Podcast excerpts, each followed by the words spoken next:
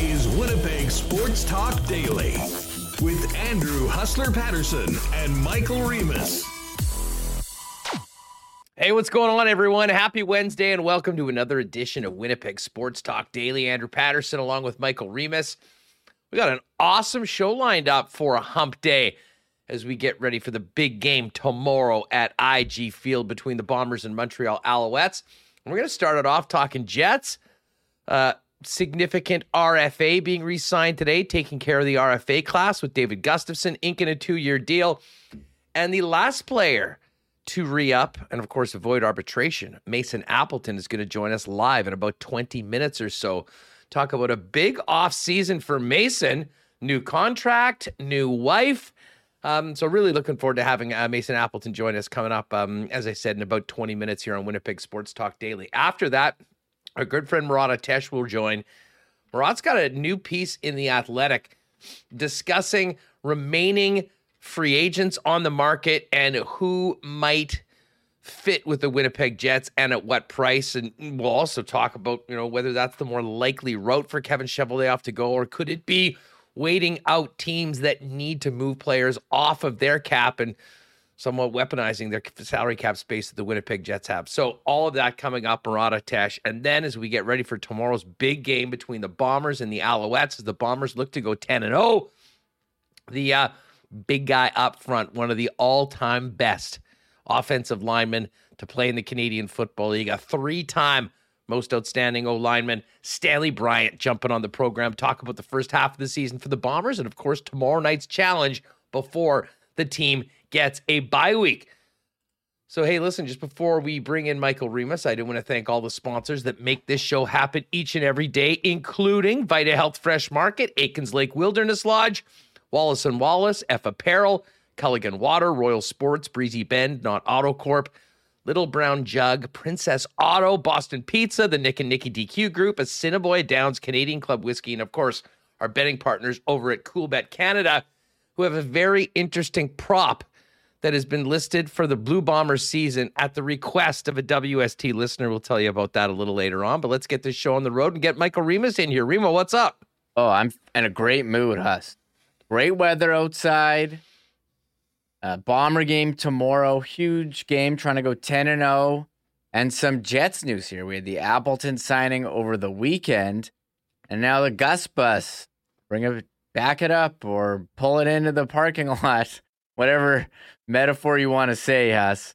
Uh, David Gustafsson back with the Jets, two years, uh, seven, I think it was seven seventy five AAV. So we actually have. It's been kind of slow in the summer. It was was go go go, and uh, we got some stuff here today. We're I'm pumped.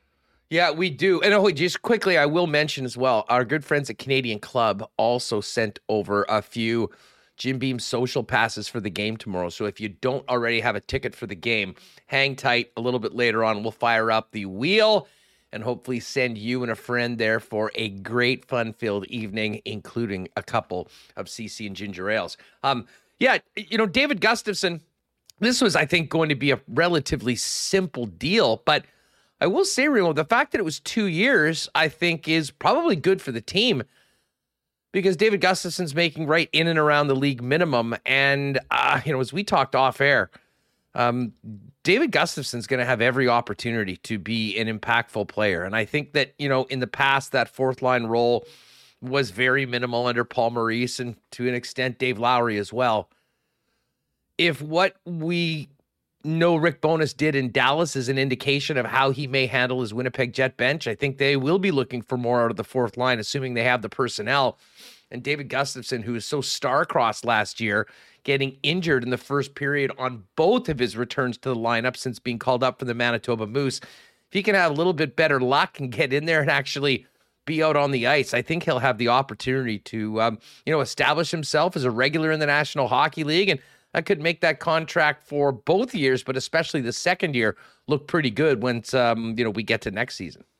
Some details the Jets put out on their website. The first year, it is a two-way deal, and he'll be making seven seventy-five in the NHL. And the second year of the contract is a one-way contract. So I wonder if you know he spends some time with the Moose, but we'll, we'll have to wait and see what happens. It depends on, on how it goes. We know about last year. It was a tough one. He played two games with the Jets, getting hurt in both of them.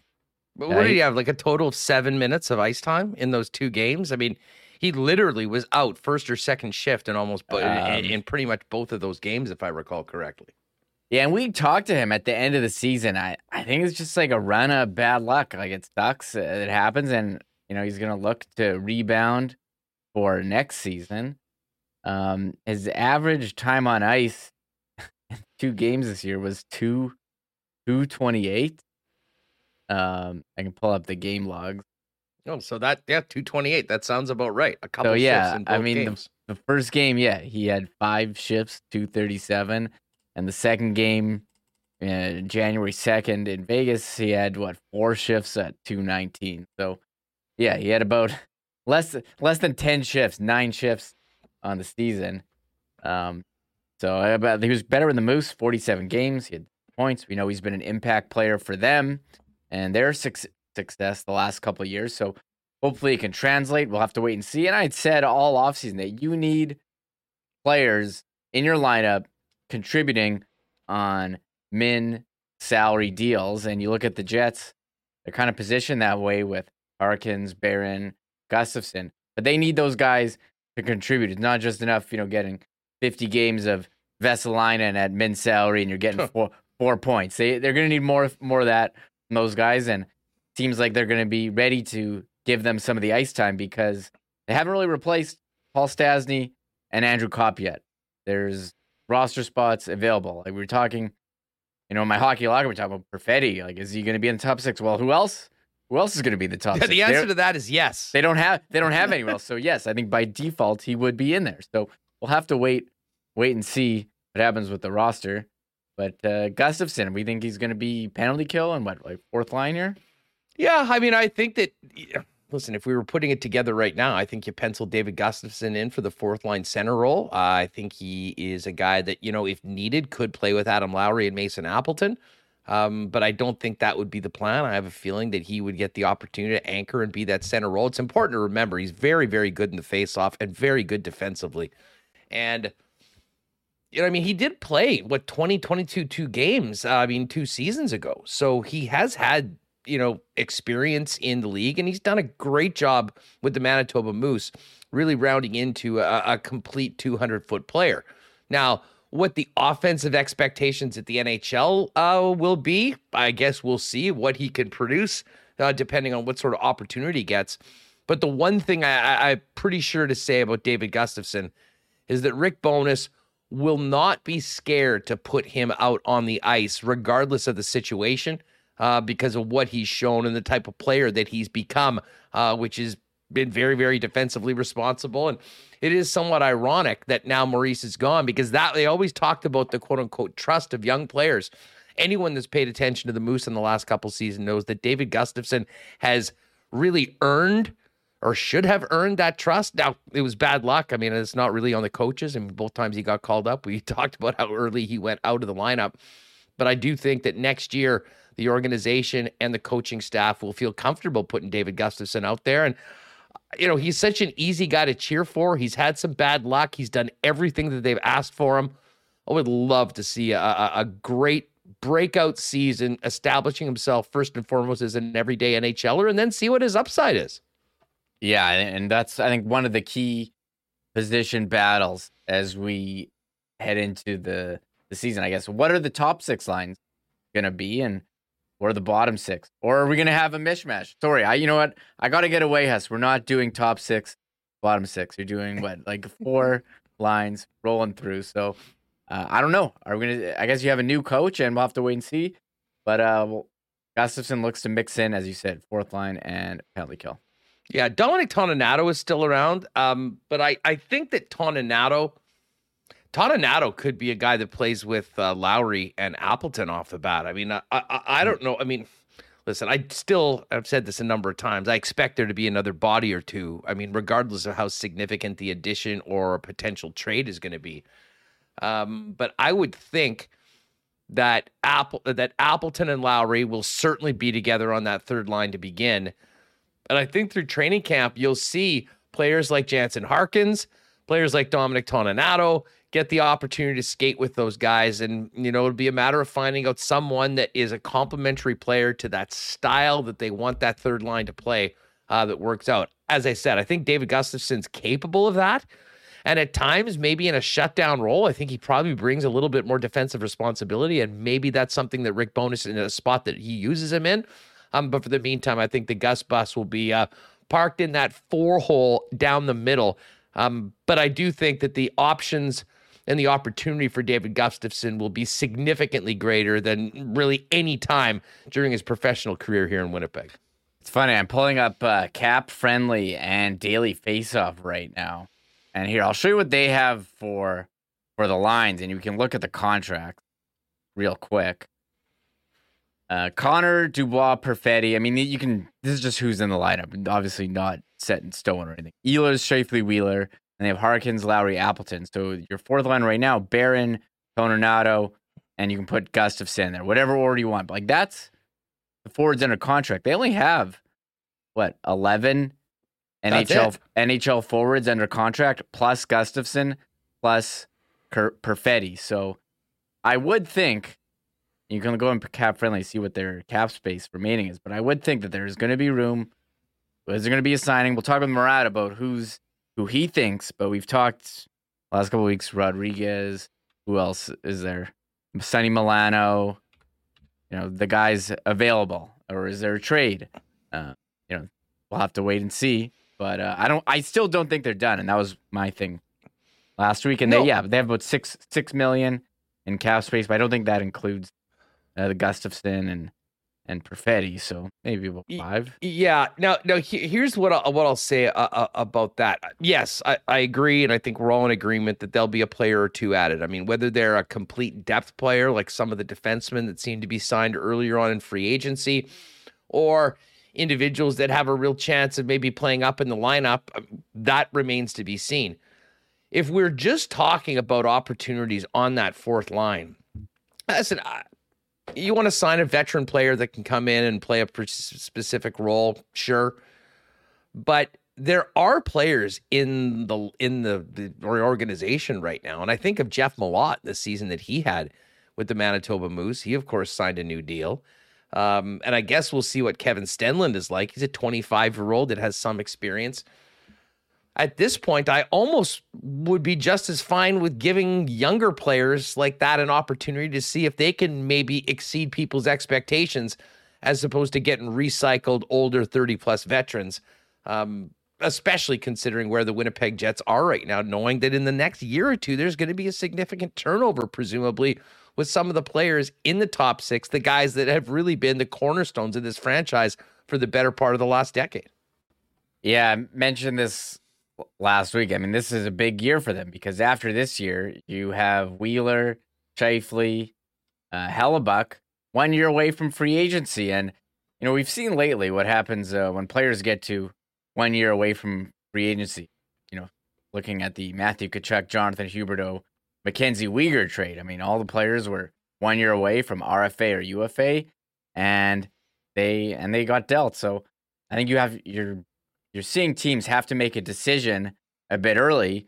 Do you play it out and you know risk losing them for nothing? Or do you re-sign them, or do you trade them and try to get something at the time? And and we'll have to see with the Jets season what kind of team that they have if they want to run it back again, or they're looking to make make some moves. I guess sorry, Dubois will be an RFA as an RFA again, and then he's in his final year of, of team yeah, and then well of course you can go year. to arbitration as well. You can sign the qualifying offer. Yeah. I mean, I mean Dubois, Hellebuyck, Wheeler, Scheifele, all with two years left, and that's why we heard this thing. Oh, the window's two more years. To your point, the window is this year to get yeah. this thing turned around and try to contend. Because if this season looks like last season, I'm not sure how many of those guys are still members of the team come trade deadline. Hopefully, it doesn't come to that. Hopefully, we're talking about the team adding players at the deadline and being competitive in the playoffs. But that, of course, is a long, long ways away. So Mason Appleton coming up, um, and we'll see if the Gus Bus can uh, come on talk about his summer. See if we can hook that up for some point next week. um, Bombers though have released the depth chart for tomorrow's game. home cooking, great crowd expected. I saw DC say that they had we're over 28,500 right now. Um, but uh, Greg Ellingson back, uh, an offense that already was really clicking, now gets their most impactful receiver so far this season, and uh, veteran presence back. Um, Bombers are looking good right now to go to 10 and 0 and then finally enjoy a bye week, Reem. Oh yeah, all that. You know, we spent so much time talking about how we're not talking about the schedule. We've been talking about it quite a lot, but uh yeah, they're definitely in need of a bye, need of some rest, recharge the batteries. And Greg Ellingson, he was their most targeted guy. He's coming back. The effect of that Janarion Grant, who we thought was one of the players of the game, uh, or in contention to be the player of the game last game with the kick, uh, punt return touchdown late and nice plays in the receiving game. He's going back to strictly returning. I wonder if they do find ways to get him in, maybe for some gadget plays or something like that. But I think great to have Ellingson. You have the offense going. Uh, Jeffcoat, now he's in his second game back. I did see Trevor Harris starting for Montreal. And the Bombers, huge favorites, and look to go into the bye at 10 and 0. Oh, baby. Well, uh, and and you know what? This sort of does tie into the attendance story uh, for the game tomorrow. But um, as I mentioned, over 28.5. I mean, they're hoping to push and maybe exceed 30,000 for the game. And it looks like the Bombers, for the first time, I believe in their history, could lead the Canadian Football League in attendance. And I mean, it, it's just another one of the great stories around this organization with the turnaround from when Wade Miller took over. Kyle Walters was, uh, you know, ascended into the GM role, and Mike O'Shea took over as head coach. It didn't happen overnight, but to see what they've built on the field and off the field is frankly phenomenal. It's the envy of the entire Canadian Football League. And um, it looks like everyone else is playing catch up to the Bombers on the field and in the stands right now, Remo. And uh, tomorrow, IG Field is definitely going to be the place to be. Yeah, great atmosphere always, IG Field. And I think we're gonna have a great game. You, oh, it might be a might be a squash match, as you like to call it, where I, am down with that. With I'm going to be taking the Bombers minus twelve. Who are the Bombers? Are I don't know who the big big baby face, and you got the the jobber coming in. Although it was pretty close close for a while, so I don't want to. But that's what wrestling's all about. You know, you give uh, the impression that this is actually a competitive match. There's a little bit of back and forth, and then all of a sudden the ref goes, "Okay, guys, wrap it up," and then uh, and then the jobber jobs out, and that's what happened in the fourth quarter last week. Look, anytime we can use a wrestling analogy on the show to describe any sporting event, I'm I'm here for that. So, uh, we're I think I got to see some stuff on the uh, on the Owls lineup, but Bombers heavy favorites, looking strong. Bring it bring it home into the bye, and you get a week off and I mean, what else can you say, Huss? We can just sit here and just talk about how great they are and how people like going to the games. I guess I, I'm I'm here for it. I mean, it's a hell of a lot more fun than talking about how uh, everything is bad and uh, you know the team's not playing up to their potential. I mean, the Bombers are an absolute joy to be a fan of right now, and it's a hell of a lot of fun. It's a very fun team to talk about day in and day out. And uh, I'm here for it. I'm a positive guy, and there's no more positive story around here than the Winnipeg Blue Bombers. I almost like ran out of stuff to say. It's like, yeah, they're they're awesome. Like, they don't really have. Last year was oh they're so awesome, but you know they're kicking. It's not not working. and and this year we, they don't even have that. It's going going great. It was the um, running game. The running, the running game wasn't running, doing the no, job. No, that's fixed. It's great. Is. Brady's look good the last last uh, two weeks. I took him on the over on Cool Coolbet, and uh, I hit that one. So uh, I didn't get the Demski one last week. He was not not as involved as the week before, but they're healthy. Demski, Ellingson back, Jeffcoat. So this is exciting. Let's have another one. Don't don't want to have too close though. Us was bit nervous there. We're tied heading in the fourth quarter last week, so we can't forget that. no doubt. All right. Anyways, uh, we hope to have Mason Appleton join us in a few minutes. we'll get back and a little later on. We'll uh, discuss with Murat the cap implications of Max Pacioretty's injury. I'm not sure if you caught it yesterday night, but it was announced that uh, Max is going under surgery to repair a ruptured Achilles and is out six months. Um, so what that does to the Canes, who I think thought that they sort of had some found money by getting him for future considerations from the Vegas Golden Knights, Um, but um, you know how that impacts you know both teams. So we'll touch on that a little later on. I did want to say quickly, um, Reem, went to the Goldeyes game last night. Uh, absolutely beautiful night at the ballpark, and it was hockey night. So there was lots of Jets gear, Moose gear. They had Connor McDavid shirt in the stands. A lot of people got into that. The Fish wore a very cool Goldeyes theme, like hockey jersey style jersey, and we all know the Goldeyes do really cool uh, one off uh, one off um, jerseys for their games. The Milwaukee Milkmen, however, uh, wear black jerseys on gray pants. I wish I'd sent you this picture that I took and we could put it up on the screen. Essentially, if you would put a number on the back of the umpire, you would have not been able to tell the ump from the team, which was uh, which was somewhat interesting. But the star of the game last night, in addition to a great win for the Fish, was um, a new concession item that I've tried, and I think this is a contender for number one at Shaw Park: the barbecue bowl from Big Smoke Barbecue. And I tweeted that out last night, and it just does go to show that you know we try and get all this great sports content and we'll put out comments of you know Tim Stapleton or you know just people that come on interesting stuff there's nothing that gets more engagement and reaction than food stuff. And um, this treat is a perfect example of that. I believe the commissioner of the American Association has said he needs to get back here. And for those of you wondering what it is, and for those of you on the podcast, it's a bowl. You got beans, mashed potatoes, coleslaw, sausage, and brisket. And uh, my God, was it amazing! That was one of the last bastions of the ballpark that I had not tried. Uh, got into it last night, Remo, and uh, now I think it's only a matter of time before some consistent video WST concession food reviews needs to be added to the WST portfolio.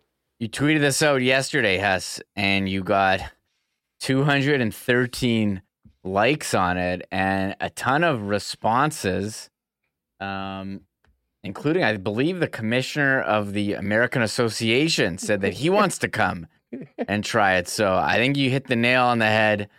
We do need to add more food reviews into the repertoire. And I will say this the state of barbecue in Winnipeg, it's not not much. There's not much. So nice to see some bar some legitimate barbecue at the ballpark, and I'll and have I to believe go. I, I believe our buddy Gitch um, said I'm going to have to come out and see the uh, Big Smoke in Steinbach. Uh, Yeah, I guess they have a, a a regular spot out there, so maybe we will do something like that. That would be fun. I was always a big Lovey's guy, and I know Lovey's isn't there anymore.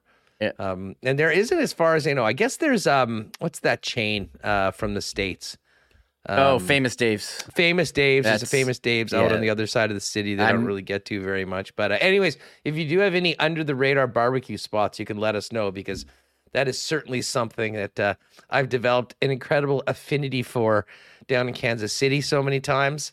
I would love to uh, love to be able to spread the gospel of some more good barbecue, but it's available at the ballpark. One of a million incredible things that you can get. And by the way, big week for the fish. Uh, well, maybe I have to get Andrew Collier on on Friday to talk about it because Friday night they're doing some sort of a Manitoba social night, fireworks after the game, and then on Saturday is the Bark at the Park, which is always a very very popular day for people to be able to bring their um, uh, bring their dogs. Um, you can check that out online at goldeyes.com for information about that. And actually, you know, it's a perfect segue. And just before we bring in Mason Appleton, uh, Wallace and Wallace is sponsoring the uh, Bark at the Park at the Goldeyes game Saturday, the 13th. Sponsored in part by Wallace and Wallace. If you and your furry friend will be at the game watching the fish take on the Explorers, don't forget to drop on by the Wallace and Wallace photo booth, get your pet portrait done. And while you're there, ask them about their special offer. Bark in the Park ticket holders will get a hundred bucks off a chain link dog run or fence. And if you're not in the market for a dog run or been too busy enjoying summer to worry about replacing your fence, now's the time to visit them at wallacefences.com. Use their online calculator to compare costs on wood, vinyl, ornamental, and chain link, or simply give them a call to talk to an expert or visit them down at the showroom on Lawson Road. Going to be a lot of fun Saturday night for Bark at the Park at the ballpark. Um, we won't probably need to dress up for the baseball game, but uh, you know what's right around the corner. Back to normal post summer and hopefully post pandemic. And that means you may be in the market for um, you know, some maybe clothes to spiff it up. And of course, we know F Apparel, the leader in custom suits for men in Winnipeg, starting at $400. Great deal right now. Three custom shirts for $210 as well not to mention all the accessories. Uh, so many options when it comes to the custom clothing that's available from F Apparel. Best bet is to go down and see him in person, 190 Smith Street. Make an appointment or find out more online at F, that's EPH Apparel com. Barbecue season's here. Tailgate season's here with the football and, of course, the NFL right around the corner. And Vita Health Fresh Market is a great spot to stop because they're stocked with Winnipeg's best selection of local, organic, and natural groceries, supplements, and beauty products, all at great prices.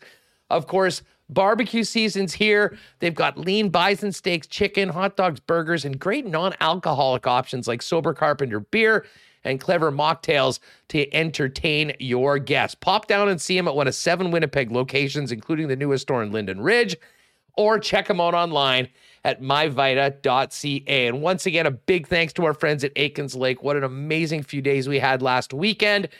If you're thinking about an amazing five star fly and fishing experience for you, family, and friends, or a corporate outing, Find out more at aikenslake.com or on Twitter at aikenslake. Our good friend Pitt Terren will set you up uh, because they're booking quickly for next season. All right, big month and big off season for our next guest. Let's welcome in, fresh off signing a new three year deal. Oh, and tying the knot, Mason Appleton of the uh, Winnipeg Jets. Mason, what's going on? How are you? I'm good. Uh, not a whole lot. Kind of just calming down after a crazy 10 days, but uh, know, good to be married, good to have that deal done, and just enjoying it now. Yeah, you've basically uh, signed two very important deals over the last little while. We'll, we'll talk about the offseason and getting hitched and all that in a minute, but um, fill us in on uh, how the deal came together, um, how you feel about signing it. Three years with the Winnipeg Jets, a nice boost, and I'm sure for all parties involved, quite pleased to uh, avoid the arbitration process.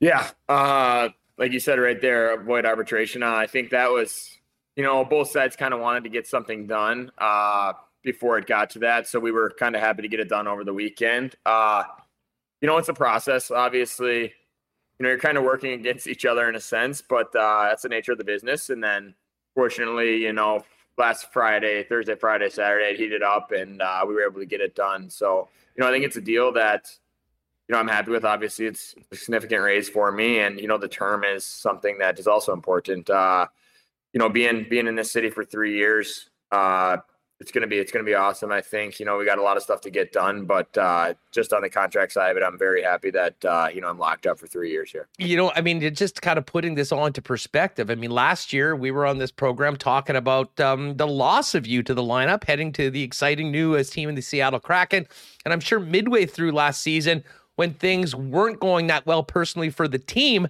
Um, you know, you fast forward till now, you're back with the Winnipeg Jets, a team that obviously, you know, didn't want to lose you in the first place. And now with the new three-year deal, um, uh, it's been quite a year for you. But I imagine you're pretty excited about being where you are right now and having the the certainty of your hockey future and life really for the next three years here in the Peg. Hundred uh, percent. You know, last year was an off season where it was nothing I've ever experienced. You know, you didn't you didn't really know where you were headed, and you know that sucks. Like I still had a contract in place, but you didn't know where I was, or I didn't know where I was playing, so it, it was different. And then when the expansion draft happened, obviously I was, you know, excited to be going there, but disappointed that I was leaving Winnipeg. So once again, it was kind of a mixed mixed bag of feelings, and uh, obviously the season was what it was, and you know at the deadline, uh, Seattle unloaded you know six eight guys, and I happened to be one of them, and I was happy to come back to. Uh, you know, a team in city that I know and that I believe in. So, you know, we didn't have the finish of the season that we wanted to. Obviously, you know, a different different year with coaching change and all that. But uh, I think we're we're very eager to prove what we believe we are, and uh, you know, it's going to start uh, real soon here. Well, uh, Mason Appleton of the Winnipeg Jets with us here at Winnipeg Sports Talk. Speaking of last season, I mean, you weren't there for the majority of the year. You sort of came in late, hooked right back up with your old running mate Adam Lowry.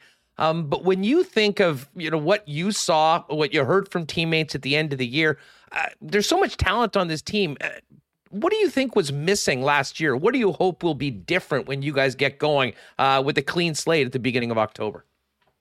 Yeah, I think that's that's the part that everyone was kind of searching for because you take the year prior where we go and sweep Edmonton and then you know we lose to the team that loses in the finals. You, you think you're knocking on the door, and then really the only you know you lost me to start the year, but you gained some you know good veteran NHL defensemen. So you kind of thought, damn, this is a team that's that's right there knocking on the door, and then you find yourself kind of on the outside looking in just after Christmas, and you're you're scratching your head thinking, you know, what's wrong? Like, what's the answer here? And, you know, sports, it's, it's not an easy answer ever. There's, there's a lot of gray in a lot of different areas. And I think, uh, you know, we've kind of all took this summer to, to reflect and, you know, figure out who we are as a team, who we are as individuals and, you know, what, what more we can bring to the table, uh, collectively and, and, uh, on our own. So I think that we're all kind of in a spot where we're all eager to prove that there's more because when you're not in the playoffs, uh, it's a long summer and it leaves a bitter taste in your mouth. So I think I think we're all really hungry to prove that that this roster is built for the playoffs and it is built for a run. And that last year was just uh,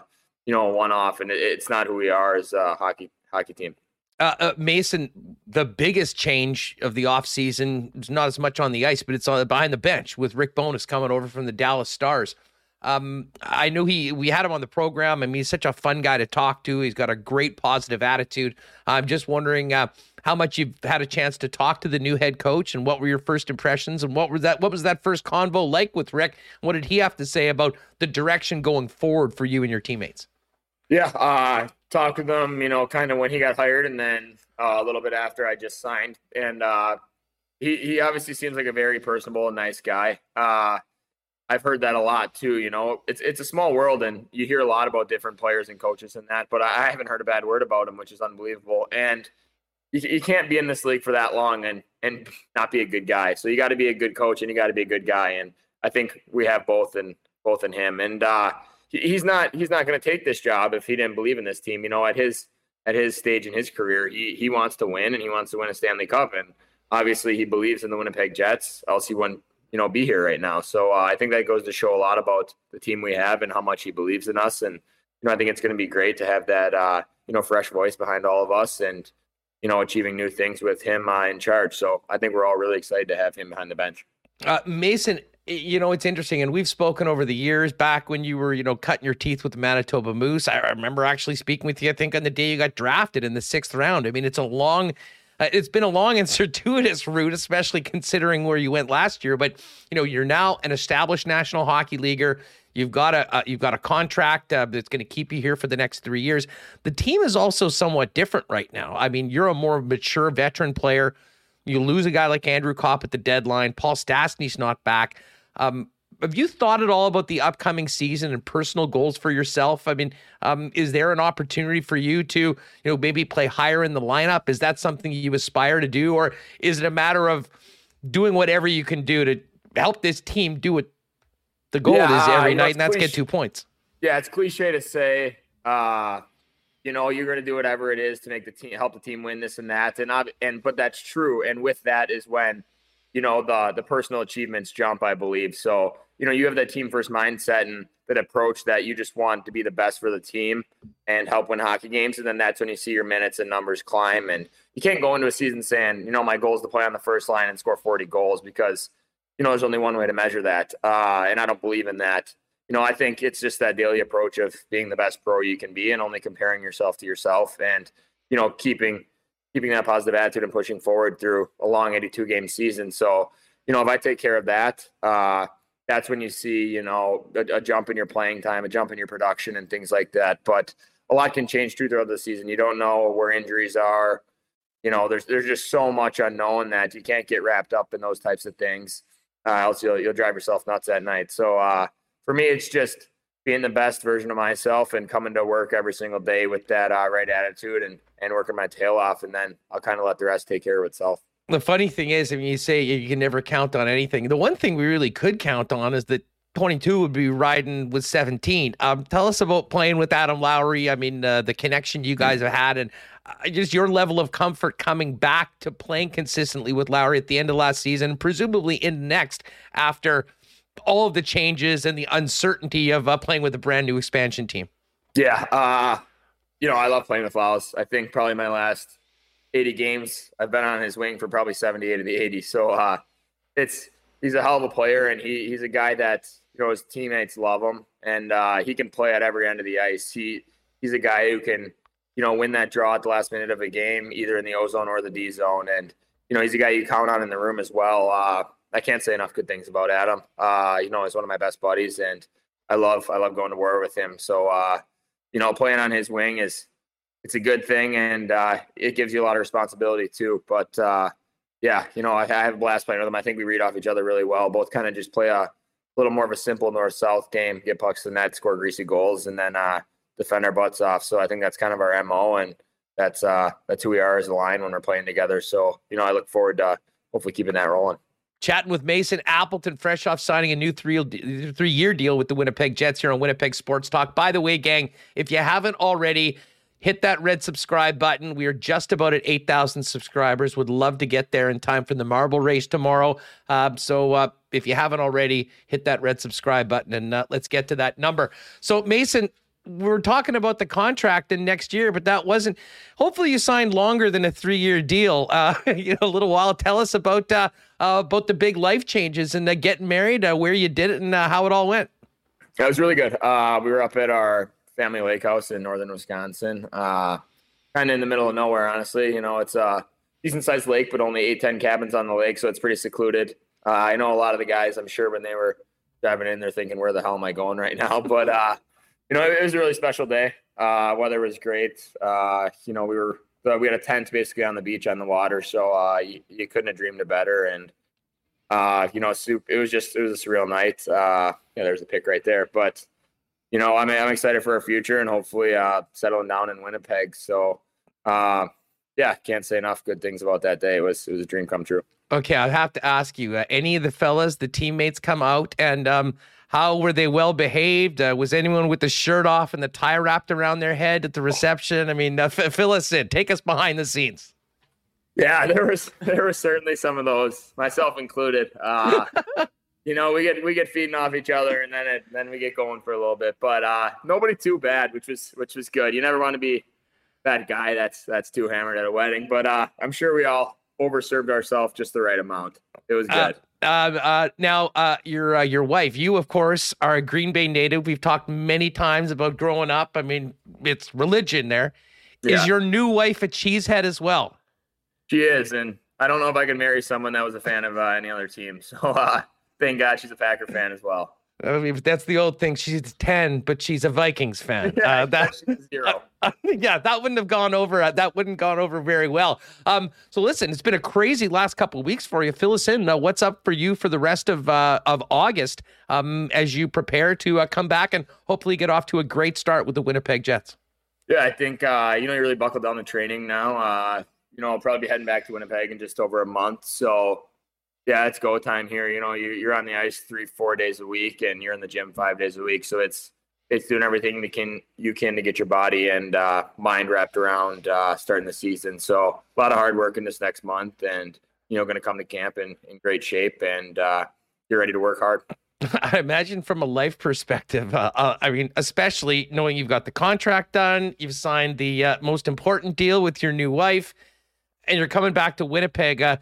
Uh, probably a very different comfort level as to where you are right now than all the uncertainty that you had heading over to the West Coast last season around this time. Yeah, completely different feel. Uh, yeah, you know, it, it's it's a great time right now for me and for my wife, and I think you know having that contract certainty too is is massive. Uh, you know, hopefully maybe buy a house here in the next month or two, and you know you don't got to live out of a suitcase and rent places. Hopefully, uh, anymore. So we're, we're excited for that as well. Uh, you know, going to Seattle was, was certainly an experience. Uh, some good, some bad, but happy to be on a three year deal here and really happy to be back in Winnipeg. Uh, okay, we can't have you uh, with us without looking ahead to the football season. What's the vibe in Wisconsin about the Packers? 12 is back. And will you dress up like Nick Cage for the first day of training camp like Aaron Rodgers did going to Lambeau this year? What was that? I know that, that's Rodgers. He he likes to do that type of stuff. Uh, the vibe's good. Uh, you know, you, you lose 17, uh, you're you know your best offensive weapon, and and that hurts. But I think the draft they went out and got some guys that can, you know, make plays offensively, and then you had Sammy Watkins. Hopefully, you know he can stay healthy and get back to his uh, you know his form where he's an elite receiver in this league. But I think you know when you got 12 under center, you can you can win about any football game. You always got a great chance, and the defense is even gotten better. Uh, a lot of those younger guys who were playing playing big minutes, uh, you know, they just got that experience where the D is going to be even better this year. I think it's a top three defense in football, and then you know, like I said, anytime you got Aaron Rodgers under center, you got a chance to win. So, uh, like where we're at again, uh, you know, it's kind of got to get over that hump in the playoffs. And, you know, I, I expect it to be, you know, a 12 win team again. So, uh, it should be a good year. Uh, who uh, now that Davante Adams is gone? Yeah, there's the picture of Rodgers and Nick Cage, just an, an ultimate, ultimate arrival uh, from one of the all-time greats.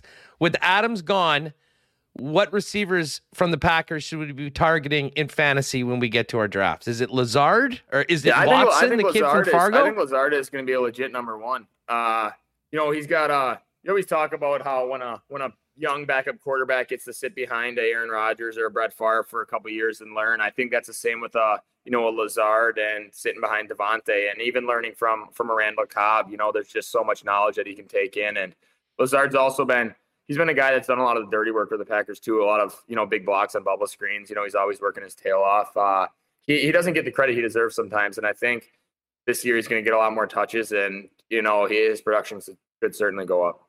Hey, uh, uh, by the way, what's the uh, what's the status of the uh, Winnipeg Jets fantasy football league? Wasn't Copp the commissioner before? I mean, where where are things at? You guys better get that league and that draft set up. I know. Uh, I think we were just in a group chat all pinning it on each other to be the commissioner because I don't know if anyone wants to do it. But uh, don't worry, we'll get we'll get the league going. Yeah, just don't end up like Joc Pederson with uh, with Tommy Pham. I don't know if you got that earlier this year. One of the more infamous fantasy uh, fantasy uh, incidents of all time, and it just happened to be involving Major League Baseball players. Mason Appleton's with us. Hey, just on the way out, uh, have, you have you been any Bomber games? Have you paid attention to all the what's going on? Nine and zero oh right now, looking to go ten and zero oh tomorrow night.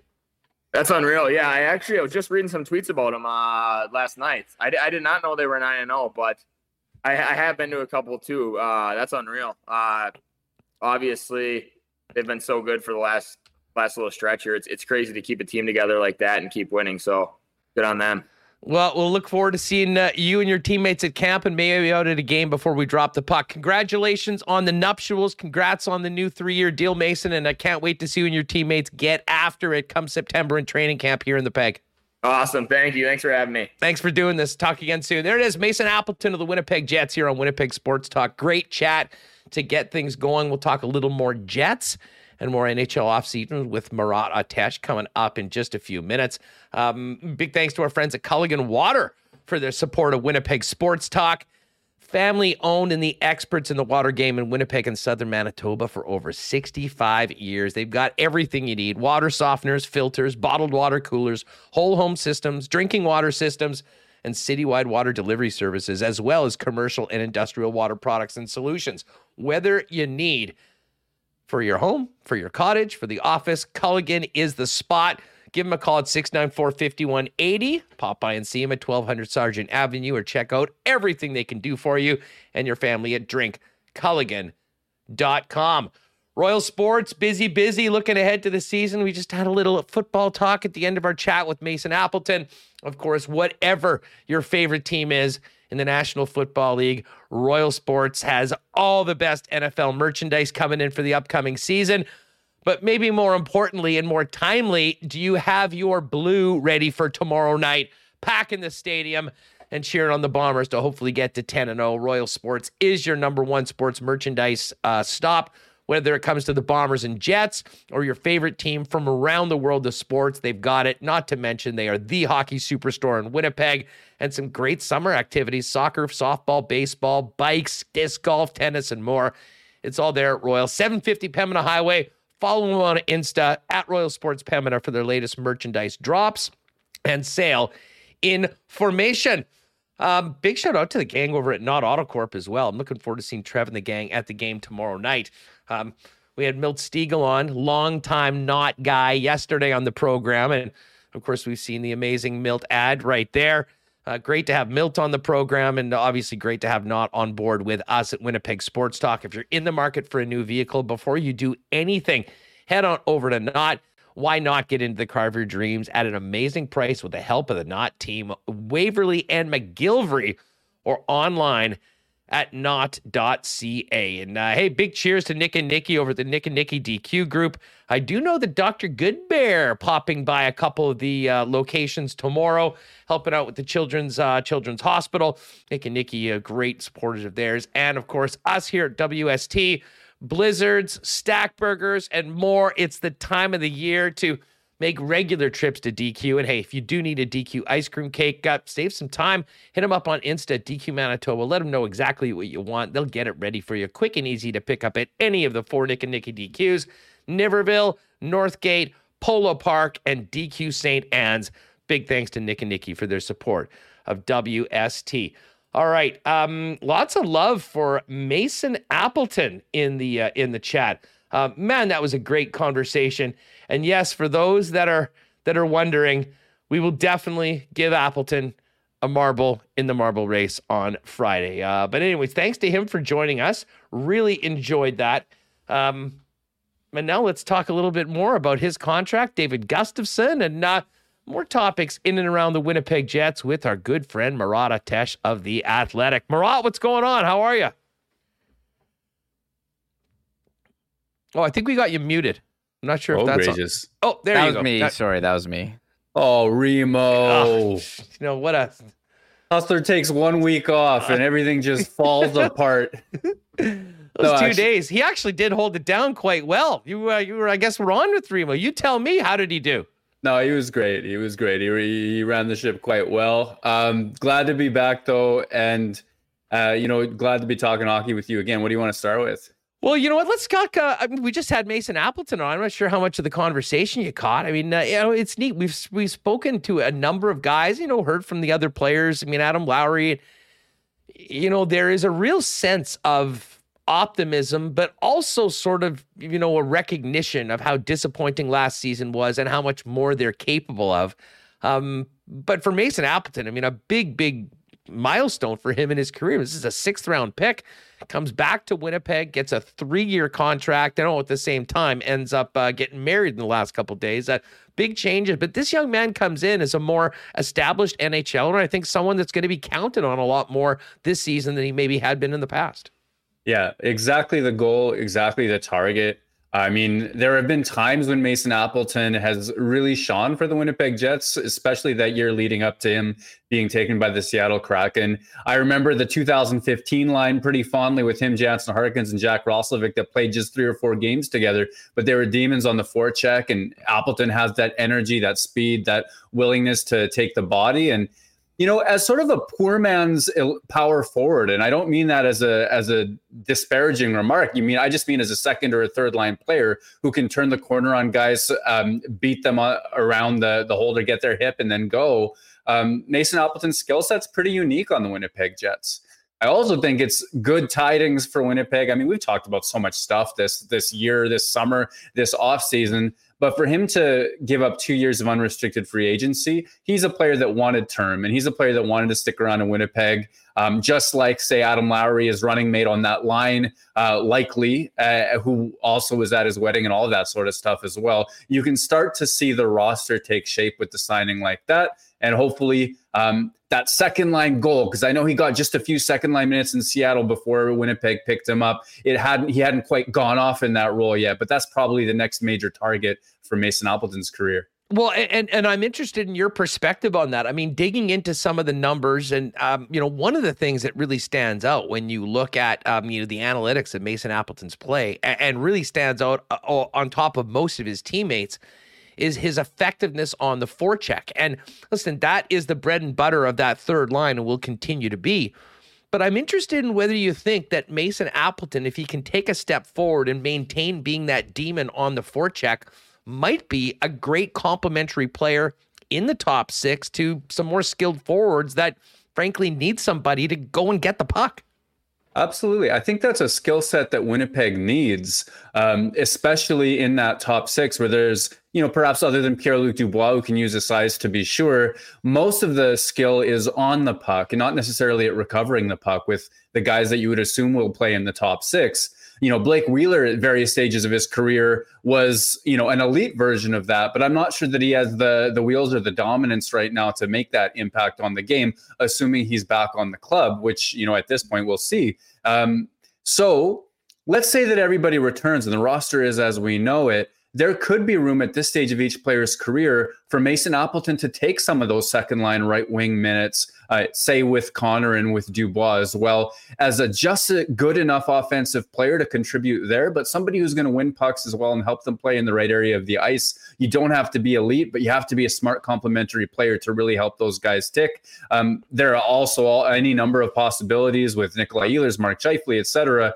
Um, that job and that position is I don't want to say open because as long as Blake Wheeler is a Winnipeg Jet, he has a certain kind of stature.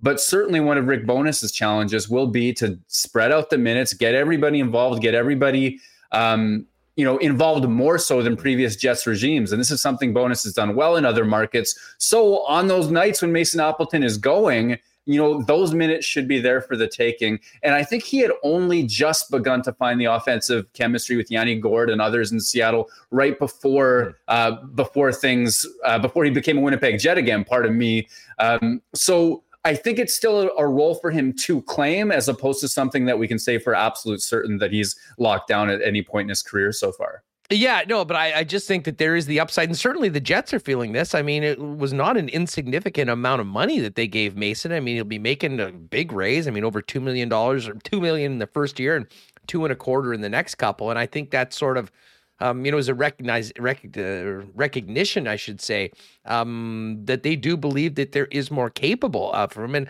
I just, when I think about the way that he plays and what he brings to the table, I mean, he's probably not going to be the trigger man on one of those top two lines, but if you can find a spot where he makes and gives his line mates more opportunity to play with the puck in the offensive zone, that's a good thing for the Winnipeg Jets. And for all the talk about Blake Wheeler and if he's back with the team, where he's going to be playing and does he take a, a lesser role, you can only do that if you have someone else that can go into those spots and, you know, be as effective um, as Wheeler has been, which is a pretty high bar over a number of years. I don't think he'll ever be a 90 point guy, but it would be a very interesting option for Rick Bowness if they do try through the preseason to see, you know, if Appleton might be a good complementary player. Because if that happens, then I think you're in a better spot on the right side right now. It's pretty clear. And when we went through Travis Yost's piece, I mean, right side depth right now for the Winnipeg Jets is uh, is a major issue up front.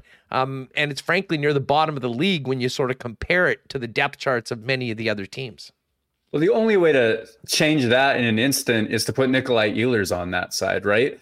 Um, I think that if you count him as a right wing, things get a lot better in in a hurry. And pardon me if uh, if Yost included him on that on that. I just assume he typically gets li- listed as a yeah, left sider. Yeah, he did. He did. The Jets looked a lot better on the left side with both Connor and Ehlers as opposed no to the doubt. right side.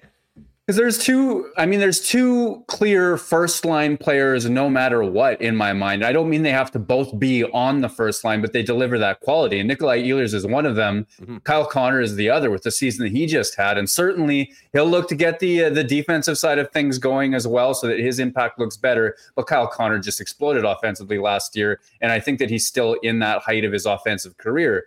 Mark Scheifele can do it when the defense is there. He's a first line capable player as well. Pierre Luc Dubois can do it when he's going. But then you get into players that I would call middle six players right now. And that's where I see Blake Wheeler. And I also see Mason Appleton on that cusp, which gives Winnipeg an opportunity to have multiple looks. You might throw Cole Perfetti into that mix as well if he stays healthy and progresses the way that we imagine. But unless Bowness commits hard to that checking line the same way he did in Dallas with Radek Faksa and others, you know, with Adam Lowry, perhaps Mason Appleton, and he really cements those guys in. I think one of the things that we should look for is a certain amount of flexibility in that middle six. And that includes exactly what you're talking about, the possibility of occasional flip-flopping of Wheeler and Appleton, who I think has the has the opportunity to step up a little bit. The other signing that was uh, just announced was that the Gus Bus back two year deal. I mean, very close to league minimum, uh, just under 800K. Um, what did you think of the deal? The fact that they got it done, and the, the second year. I mean, when I look at that, I think, and I mean, maybe this is me putting on the very optimistic hope, but I mean, I'm a big, I'm an unabashed fan of David Gustafsson. I watched a lot of the Moose last year. I was heartbroken for him the way things worked when he did get his call because I really thought he was ready to prove that he's an everyday National Hockey Leaguer. Um, but I'll say that if he does get that chance and makes it happen, which I think certainly looked at the depth chart, that opportunity is there this could be one of those ELC very cheap deals that could really help the team, especially in year two, Murat. Well, I think that that's that's one of the keys of this deal. It's seven seventy five, isn't isn't that what it is? And that's an incredibly playable contract in any cap environment. And I know that the Jets have a little bit of space right now. They're not up against it the way they've been in recent seasons with LTIR and Bryan Little and all that sort of stuff. There's a little bit of room. But what Gustafsson's number does is it makes him so easy to slot into just about any roster configuration. The other thing to keep in mind is that I know the first year is uh, is two way, which means he'll make much less in the AHL if he if that's where he plays, and the second year is one way, which means he makes the same amount of money either way. But he's already lost his waivers exemption. So if he's to be a Manitoba Moose this fall, Winnipeg has to pass him through waivers. And I get enough you know, perfunctory emails about the quality of David Gustafsson from people uh, on other teams that I don't think that he passes through. It's it's a little bit unique how young he is to have lost the waiver exemption, but remember he played 22 games as a 19 year old in 2019 20, and that started the clock ticking towards three seasons of professional experience, specifically for waivers exemption reasons. All of this to say, he needs to pass through waivers. I don't think he will. So if you're looking at the contract he signed today, um, the the cheap nature of it, 775k, the fact that prior to his injuries he looked like a player on that cusp. You know, I think he's in that mix. Morgan Barron's in that mix. Jansen Harkins is in that mix. There are some guys who haven't played enormous NHL roles for various reasons. And Gustafsson, if he can stay healthy, this is his time. Fire up that Gus bus contractually because of waivers. I, I really think he's an hmm. NHL player coming out of training camp. Well, I, I'm with you as well. And I mean, to be honest, I would say that. I mean, the two way nature of the first year of the deal to me is pretty much a moot point for exactly what you rolled out. I don't think the Jets would be comfortable taking the chance that he would get picked up and losing him for nothing. And the other side of it is they don't have anybody else right now. I mean, look at the depth chart. I mean, David Gustafsson is absolutely under any configuration of this roster in your top 12, in my opinion, on opening night. Yeah, I mean, he could go, in my mind, as high as third line left wing. Like if you lay out the top six with Scheifele, Ehlers, uh, Wheeler, Dubois, Perfetti, and Kyle Connor, well, then you have Adam Lowry, Mason Appleton as two thirds of your third line. Um, well, who steps into that spot? I know the Jets were fond of Morgan Barron. He's he ended the season strong. He played a great playoffs, but David Gustafsson should be right in that mix. Then you've got a little bit more experience in Jansen Harkins, who hasn't quite taken that leap that I think folks expect. He's been in a tough spot where he plays seven or eight minutes every night, and I, I think he's a like Svechnikov, very confidence-driven players.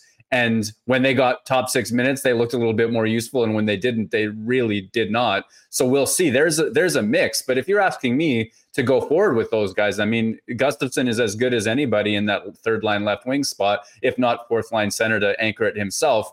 And just to to reiterate something I, I've mentioned a few times, Bowness is history, actually most NHL coaches' history, but Bowness should be noted for this. They spread the minutes between line one and line four a little bit more evenly, ever so slightly more evenly than Winnipeg has done in recent years. So being on the fourth line shouldn't automatically mean six or seven minutes the way that it used to. That's that's the hope, and that could be a way that these guys get their opportunity to shine. Well, and certainly, and I mean, listen, the opportunity is going to be there. The job will be up to them to make the most of that chance. Um, but I think with a new voice, a new philosophy behind the bench, and Rick Bowness, um, you know, the ceiling for those guys on the fourth line isn't going to be five and a half minutes and uh, maybe a couple PK shifts. Murat Ates is with us from the Athletic uh, with the uh, latest on the Winnipeg Jets, couple re-signings, Appleton and David Gustafsson. So where does that leave Winnipeg right now? Cap wise, Murat, I mean, if you pull up cap friendly, it lists the Winnipeg Jets at projected cap space of just over $6 million. I believe that's not exactly right because Cole Perfetti still is technically on injured, injured reserve. You do have potential for some bonuses, but um, to simplify it for folks, How much cap space do the Jets actually have to use? And then we can get into the question of how that can best be used to improve the team before they drop the puck. Yeah, I mean the Jets have easily a few million. I'll, I'll put it that way right now. And I, I mean the, the, full details are broken down in my latest at the Athletic. We're talking about potential UFA signings because there's a few guys out there that could still be useful. But the things to know: if you start off at cap friendly right now, you got to get Cole Perfetti off the injured reserve and onto that roster because his cap hit will apply. That's where some of the bonuses will come from. Um, the other thing that's interesting is with as many defensemen as Winnipeg has right now um, probably for cap calculation purposes, start Ville Heinola and Dylan Samberg in the AHL because they don't require waivers. Johnathan Kovacevic does require waivers. In an ordinary world, I would think of him as the the probable seventh defenseman on this team. But we know that the, the blue line is crowded and there's quite a lot of else going on. So those are the types of wrinkles to fit into this. At the same time, many of those guys all make similar money. The short of it is Winnipeg's actually entering the cap are entering the season with cap space. We're looking at, you know, a little bit around that three, four million, depending on how much you want to save for bonuses and the rest. Um, and that's enough room to to do a number of things. Winnipeg could hold on to that space. And because they're not on LTIR, which is the first time in years, they'll build up space every single day of the season. They could add quite a substantial salary by trade deadline day if they want to. There's the option of you know, perhaps using that space as part of a trade still, if there's a little bit more work that Winnipeg wants to do to reshape their roster. And certainly they have so many defensemen could use help up front. And there's also the possibility that they're still poking around the unrestricted free agency market. And I know Ken Wiebe has reported that they had made offers to Calle Jarnkrok. They had made um, offers to Danton Heinen, pardon me, as well. So they they've poked around this idea of a middle six winger before. There are still guys out there on the market that could potentially help um, if Winnipeg is interested in that way, it's nice for them to have choices in a way that they really haven't had flexibility wise for several years now.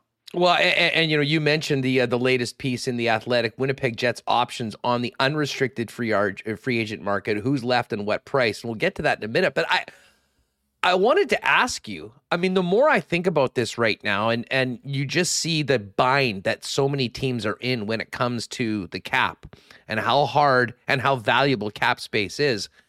Do you think it's more likely the Jets use that space or use that space to just sign a player on the unrestricted market or somewhat weaponize that cap space, utilize it to get the most out of a trade with one of these teams that desperately needs to find a way to cut a few million dollars off the books? You know what? I think both are options and options that should be explored because cap space is at a premium. You know, this is an I don't want to say an artificial environment, but a few years ago, this would have been a surprise, right? Before the pandemic, before revenues were affected, I think most teams, most people were anticipating a cap higher than $82.5 million right now. Um, that's been slow growth. And whereas now we know that things are tight, at the beginning of all of this, they were still signing players. There's not I guess proportionally, a lot of cap space has been used up around the league. I'll put it that way, which makes cap and cap space as as valuable as ever.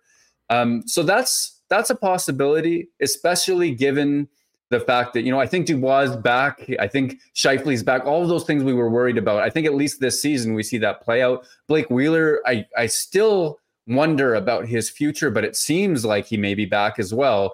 Um, there are potential trades, if not immediately, at some point in the next year or two coming Winnipeg's way, and cap space will help an, uh, an awful lot.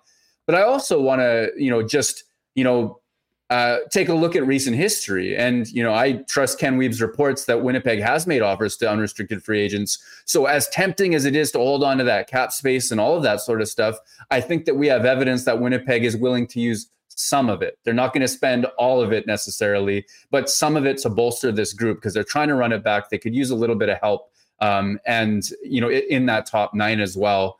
So both are options to explore. It hardly looks like a roster that is complete here and now. Whether they get to that before camp or not, I'm not sure. You know what? Listen, just before we get to some of these names that you've got in the article, you mentioned Blake Wheeler, and I guess I'm of the opinion that as we get closer and closer to camp, I mean, the likelihood that he's back continues to increase. And I'm on record saying that, you know, if they make a trade for Blake Wheeler, it is a culture shift, it's a change in leadership, it's all those things. I, it's very difficult to make your team better on the ice. I think right now for game number one of the regular season if Blake Wheeler's not there.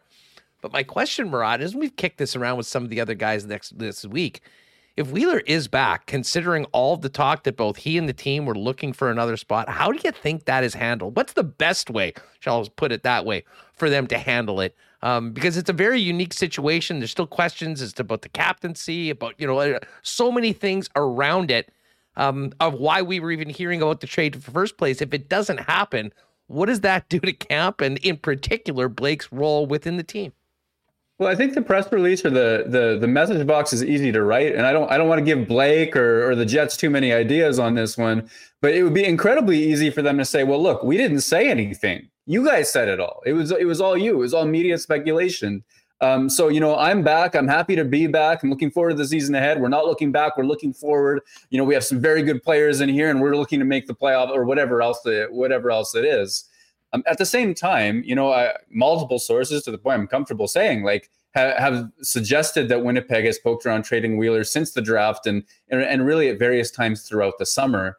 Um, so, do they have to speak to that? No, they don't really have to address speculation. They've been really good at this in the past. You know, Patrick Laine disparaging Bryan Little supposedly in Finnish or, or what have you. They ran right into camp. There was one interview um, Wheeler and Little each said, "Oh yeah, don't worry, that's just Patrick Laine wants to play more. Of course he does." And he, they've kind of tried to move on from that. Um, I think this is an even easier situation from them, at least PR wise, to just spin and say, "Hey, well, look, that was all you guys. We're we're here to win, or whatever else that is." Um, how does that impact his his stature as a leader? I think that there could still be. Um, I think that would still be a, a situation of sorts because he's not a wallflower. Blake Wheeler is not going to step back and not be himself and not get competitive when things are competitive and not spit nails to use his his old phrase when when uh, when he would traditionally want to spit nails. That's a that's a, a situation. And are they able to communicate through whatever frictions there have been in the past, if any, um, to, to to to allow for that possibility as well? I mean, that's kind of up to them. And you know, I'd be curious, especially without Paul Stastny as well, who I believe was a veteran bridge between Wheeler and some of the younger guys as well. It's a situation to watch. And I don't have too much insight to offer on it, to be honest. I don't think. Well, I, I, mean, to me, I mean, the one thing I think we can be guaranteed of is the most impactful person in this outside of Wheeler himself um, is going to be Rick Bowness. And listen, I, I think we saw what happened with the team that maybe showed that the air of uh, of Maurice's ways, essentially just giving the keys to a couple guys and saying, "I don't go to the room; that's their spot." I mean, I think that he'll be more involved. I think he'll be more connected with the players. But I don't think there's any doubt that I mean, getting everybody on the same page and really building up that team that you need to win is going to be. Uh, you know, as important as any X's and O's that Rick Bowness rolls out when uh, the team gets together for camp next month. Absolutely. And I, I think that leadership is needed in this organization. You know, coming out of last year, the way that things went, it was clear not everybody was pulling on the same rope. You could hear it in their comments, you could see it in their play. Not everybody was committed to defense, not everybody was um, saying that they were playing the right way. We've been through the quotes a million times at this stage. So there is this need to get everybody pulling in the same direction. And, and that leadership could come from Rick Bowness generating buy in, getting people to sort of set their own standards and name them and move forward. It could come.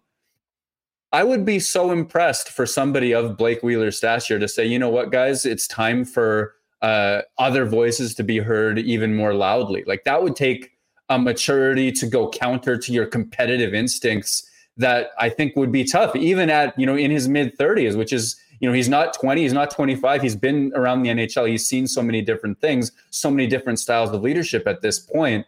That would take something. And I think that given that the players who drive the bus results wise are all in their mid 20s, late 20s right now, Connor, Ehlers, Scheifele, Dubois, go down the list as you see fit, you know, finding more ways to get their voice heard as well um, could only be a good thing in, in, my mind. You know, who is it? Running Man says Jet players will have a chip on their shoulders this year in regards to the media.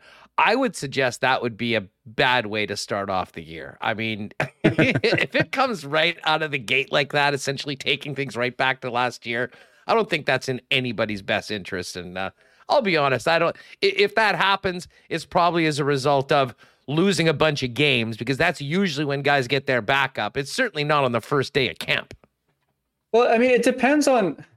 Here, I have time for this in one way, and maybe I shouldn't say I have time for any of this, but the only like the players and coaches they need to tell themselves a story for some reason, and if the media is counting us out is something that can galvanize them and be a productive thing for them to rally around, well, then great. I think it would be unproductive for their relationship with us, for the stories uh, we tell about the team. I think it would be unproductive for their relationship with the fans because I think every fan noticed last year that something was not quite right, right? That was an underperforming team. So to start off and be like, you guys count us out, you guys are awful, whatever, that's that's not great messaging, but I would understand it if we're the common enemy that they can rally around. And they've gone to that well before. Um, they've certainly gone to that well before, talking about how all the media counted them out in the playoffs before they swept Edmonton. I'm not sure everybody did, but I guess there were some pretty big organizations that did. Um, they've they've gone to that well before. Kevin Cheveldayoff this summer said that, well, hey, a year ago people were talking as a as a potential contender when we added Dillon and Schmidt and, and brought Paul Stastny back as well. And I mean, I don't think I was calling them a Stanley Cup contender. I had them as a playoff bubble team. But when it's been convenient, they've had no trouble using the media as a rallying points. And, you know, I'm not sure what they read or what they consume or, or, or which versions they're going with. If they have a chip on the shoulder and it works out for them, well, power to them. Yeah, I guess it's all about winning at the end. But I, I will say this I think, you know, based on what happened last year, your point about the connection with the fan base, I think it would be uh, in everybody's best interest to, uh, you know, start off with a real positive attitude, be upbeat, and um, not get into things unnecessarily just to create something to hopefully galvanize the team under Rick Bowness. Murat Ates is with us. So let's get back to the free agents right now because you've got a pretty extensive list. We've talked about where the Jets are cap wise. Um, we won't go through the entire list, but of the of the guys that are out there, and let's assume that the reports of Nazem Kadri getting a big seven year deal from the Islanders are true, which would, and I don't think he was really in the mix to begin with. When you look at this list that you rolled out in the Athletic, who would be number one on your list? Well, you know what I would put number one on my list is a player I don't think is coming back. And that's the interesting thing. There's a lot of useful players, but Paul Stastny is still at 36 years old an effective hockey player. And despite his foot speeds flagging, sure, despite his advanced years by NHL standards, I mean, I'm still older than him. Um, the the impact he had, whether it was defensive conscience on Mark Scheifele's line, whether it was providing a little offense when it was with Andrew Copp and Nikolai Ehlers, this is a guy who put up a substantial amount of points, solid for a middle six player, and his impact in possession metrics, underlying numbers.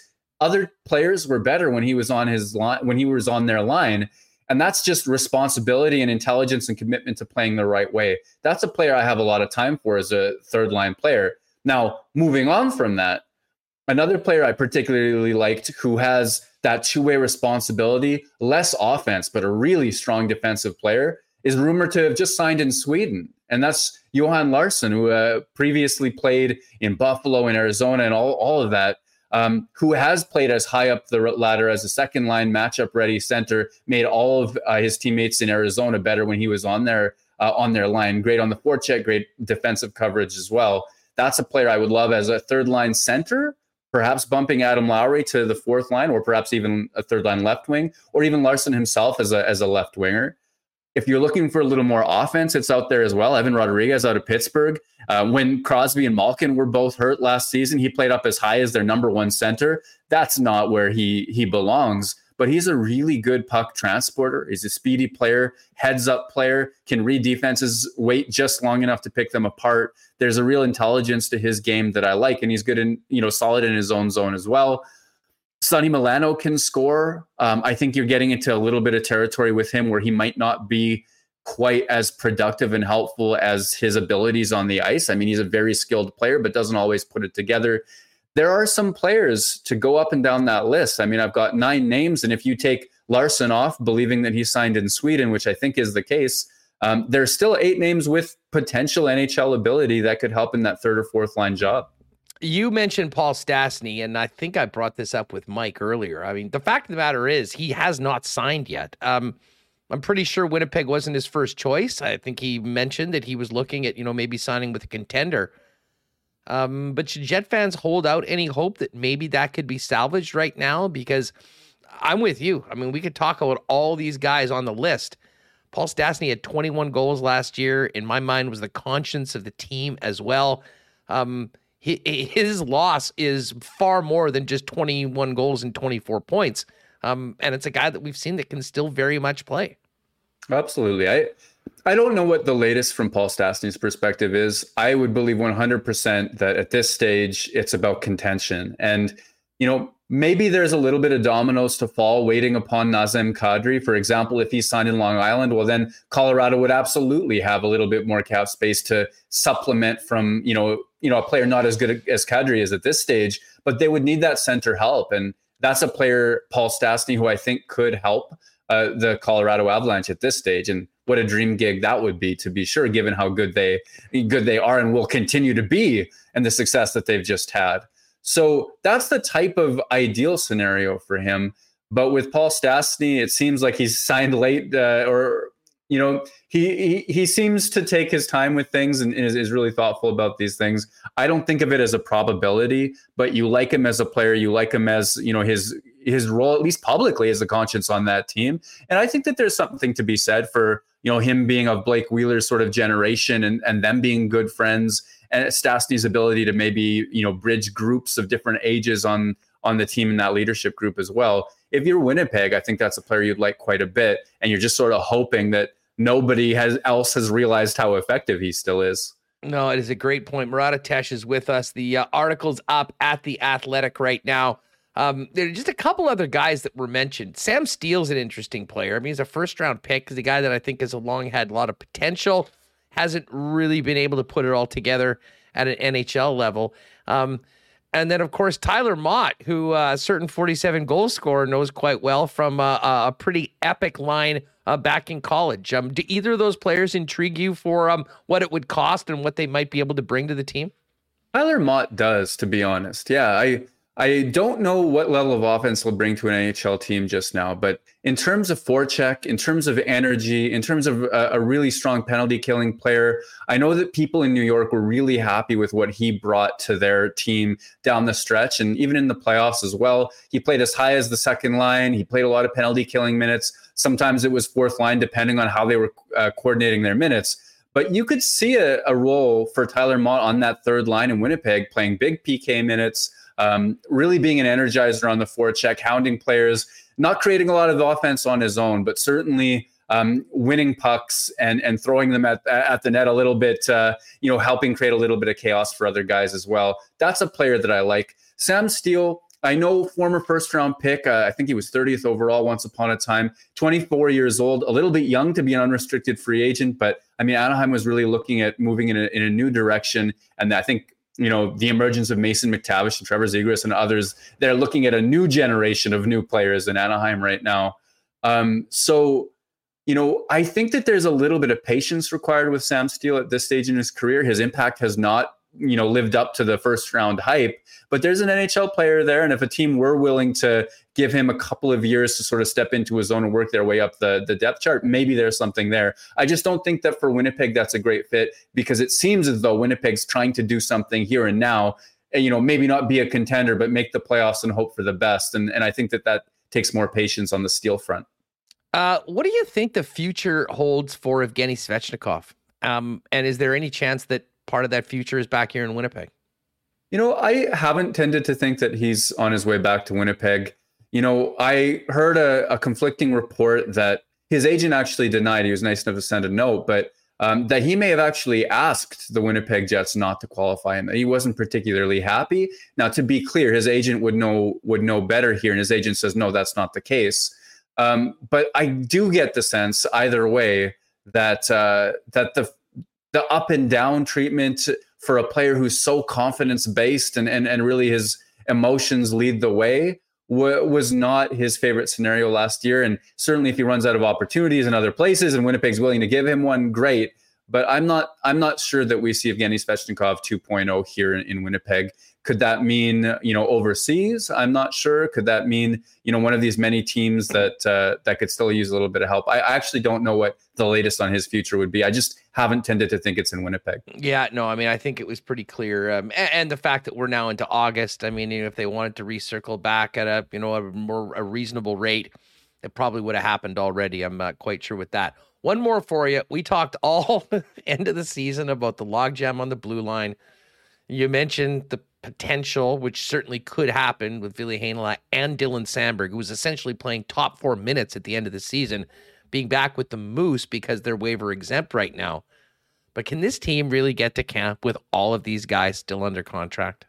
I mean, it's it's astonishing. I I really don't think that they can, but yet at the same time, at this stage, it looks like they might. And like, not only have is Winnipeg's blue line crowded, assuming Johnathan Kovacevic, because they would need waivers to pass him down, would be a seventh defenseman, and all of the veterans are currently back. You know, Morrissey, Smith, uh, Pionk, uh, Dillon, Logan Stanley. You know, you go down the depth chart, everybody is there.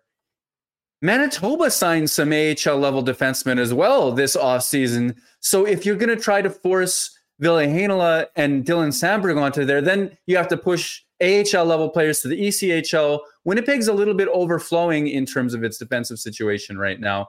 And like I understand that there would be some in Winnipeg who don't think that Heinola is ready or who think that Dylan Samberg um, could use one more year of AHL excellence before becoming a full-time NHL player. But at the same time, eventually you run out of racetrack with these guys and they get frustrated. And maybe you have to trade them for less than they would have been worth once upon a time, like what happened to Jack Roslovic. Um, this is a, it really does feel like an inflection point where decisions are needed on that blue line. And I think that, you know, a lot of folks in Winnipeg recognize that. What does that look like? What's that safety switch? What's that valve? I'm not sure um, you know, maybe they're just trying to over prepare in case somebody gets hurt on the first day of camp, like Samberg did last last uh, last year. Knock on wood for you know for for Jets fans and all that sort of stuff. Um, but it seems as though there are too many defensemen in both levels, at both levels, pardon me, that something has to give. And it's just a matter of waiting to see what it is. Yeah, I can't help but think that at some point before training camp, there is a trade made, and it involves one of the blue liners of the Winnipeg Jets going somewhere else, getting a forward back, and that forward might be more expensive than the defenseman that the Jets are giving up, which gives Team X that they're dealing with a little bit of cap savings adds a forward in that the Winnipeg Jets absolutely need, allows a little bit more space for some of these younger players to legitimately challenge for jobs and hopefully not, you know, put yourself in a situation where you're risking losing a player for that. Um, and a topic that we've had a long, long conversation with dating back to last season, moving some of that cap distribution from being so heavily weighted to the back end to take care of some of the holes up front that still remain in early August. Yeah, the logic is perfect on that. I, I, really think that based on the distribution, and sorry for the Dylan DeMelo erasure a second ago. I listed everybody but him. So we'll we'll. When you uh, say big... Dylan, it's just like you're counting two guys at once. yeah, Y slash I. Anyway, um, so I mean, the logic of that holds perfectly. There's cap being used, and there's players that need promotions, or at least to my way of thinking that they do. Um, so a switch to to forward, which is where Winnipeg clearly is still looking for help, given their attempted signings of other players I mean, the logic holds.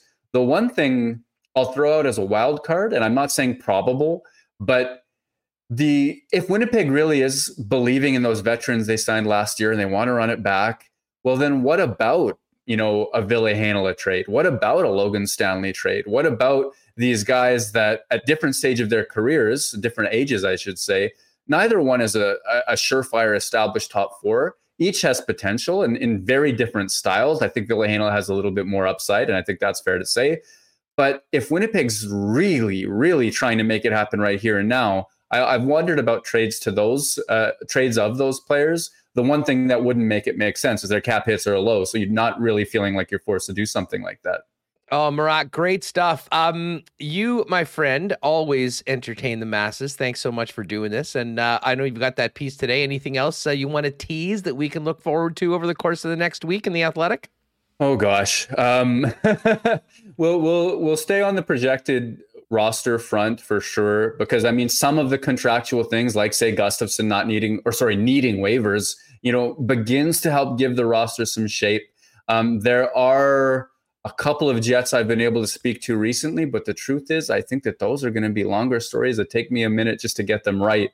So, Huss, sometimes I come and I leave like some great suspense here. I'm just going to say that we're going to keep that following the the stories of, uh, of Winnipeg's offseason as it comes. And then back half of August, I hope to take some time off. Yeah, well, I mean, who knows? Maybe we'll get thrown a bone in the next week of uh, some sort of move that can uh, take up a lot of conversation time here and give you a lot more stuff to uh, stuff to write about. Because the funny thing is, there's not a lot that's different other than some of the players that the Jets have lost, but um, still plenty of questions and uh, still always great time for you here on Winnipeg Sports Talk. Thanks for doing this and uh, enjoy the rest of the week, my friend. Thanks for having me. Grateful for it. There it is at WPG Murat. That is our good friend Murat Ates. And if you're not subscribed to The Athletic, what are you waiting for? His latest piece is up there now. All right. We are going to get to some bomber talk. Stanley Bryant coming up next. Of course, when we talk bombers on WST, we do it for our great friends at Princess Auto, who will be welcoming all of you fans heading to the game tomorrow a little early at the Princess Auto tailgate zone outside the stadium tomorrow, getting going at 5:30. Great spot to pregame. $5 beers, 350 hot dogs and pop. DJ Finesse will be spinning. The Princess Auto Gang will be down there with some great prizes. So make sure to get to the game early and take in the Princess Auto tailgate zone. And of course, Princess Auto is where you'll find the best deals on the most unique assortment of tools and equipment around. Everything you need to complete the projects on your list or start something new is at Princess Auto. Two locations in Winnipeg, Panet Road, Portage Avenue West. And you can always shop online 24 7, 365 at princessauto.com. Many of you were mentioning in the chat, wondering, yes, it, this is in fact a little brown jug shirt. Remis had said, I don't think he's ever seen me wear a crew neck before. And I had to think about when the last time I was, but uh, this is uh, some of the great merchandise they've got down at Little Brown Jug. But of course, the main event is the delicious beers. Little Brown Jug, by the way, on tap at Craft Beer Corner this week. Had a couple of Hefeweizens at the game last night. It was awesome. Um, but wherever you get your beer, whether it's at the beer store or popping by Little Brown Jug, make this weekend a little bit better with the great taste of uh, all the uh, Little Brown Jug summer brews. And don't forget, gang, Mark this down. September 1st, Thursday night, 7 o'clock, our first ever Winnipeg Sports Talk Sports Trivia Night with, uh, with Little Brown Jug.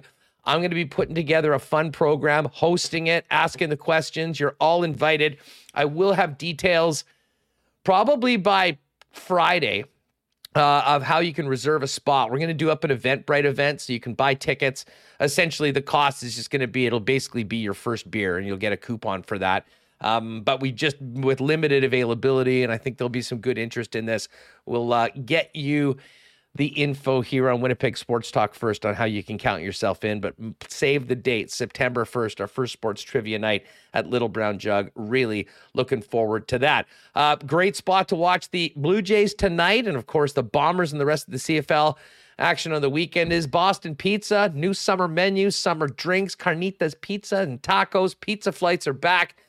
And of course, if you're staying home to watch the game, check out their game day deals online and order at bostonpizza.com. All right, we're going to welcome in Stanley Bryant right now. After Stanley, though, your opportunity for some Jim Beam social passes for the game, which are going to get you into the stadium tomorrow night and get you a free CC and ginger ale from our friends at Canadian Club. So be sure to stay tuned for that. But before that, let's welcome in the anchor of the Blue Bomber offensive line, Stanley Bryant. Stanley, how are you? Great to have you on the program. Uh, I'm good. I'm good. You know, just grinding. You know. well, you and your teammates certainly have been grinding. Um, yeah. Listen, I know everyone's very pleased with the nine and zero oh record, but um, you know, from your perspective, how challenging has this schedule been over the last couple months? Where, I mean, you guys barely have a minute to look at the film from the last game, and you're practicing once, getting a walkthrough, and then for the last month, it seems getting on a plane somewhere else to go pick up another W. Honestly, I can say just just been fun. You know, uh, we we've been enjoying the grind. Um, a lot of guys been stepping up, been able to get out there and play and make plays. And I mean, I think as a unit, we just just building and building each and every game and finding a way to win. Well, uh, let's talk about your unit. I mean, first up up front. I mean, listen, you guys are perfect through the season. Um, but you've been on some great teams, been on great offensive lines. When Yeah. you think about the body of work that you and the O line, I mean, uh, how happy are you with the way things that have gone, and and how much have you guys improved from where you started in Week One against the Ottawa Redblacks? In your mind, I think, uh, I mean, we got the continuity with the group. So I think each and every game we've just been building and building, finding ways to get better. I mean, even with the short weeks, uh, we've been taking advantage of just doing technique things, um, fig- figuring out the things that defenses like to do, and finding a way that we can handle those those things that those defense do. Um, Coach Marty's been doing a great job with us. Um, you know, we got the veterans with us, me, Patty, uh, Yosh, uh, even Geoff Gray, um, and then Chris K coming in, stepping in, and playing a hell of a role right now for us, and just doing the things he do. Well, uh, I mean, a big part of, uh, I mean, listen, the offensive line and the defensive line, for that matter, especially with the team like the Bombers, have always sort of been the tone setters. Um, But I mean, obviously, with the group in the backfield, I mean, the biggest difference this year is Andrew Harris, a Bomber and CFL legend in double blue as opposed to blue and gold, and a couple young players led by Brady Oliveira leading the running game. Um, it wasn't, it, it didn't click immediately but Right. things have really looked uh, you know to improve significantly over the last few. I heard Brady talk about it yesterday. I think he really feels the pressure um you know to be the guy now that he is that guy here in Winnipeg considering the incredible bar that's been set. Um, but as someone that has blocked and been a leader of that offensive line for Andrew Harris before and now Brady Oliveira, how do you see the improvements of the running game? Um, and how important was it to get a couple breakout games for a young man to give that confidence, knowing that he certainly has the ability to get the job done? Like you said, the confidence is key for Brady. You know, um, I at the beginning things were kind of slow.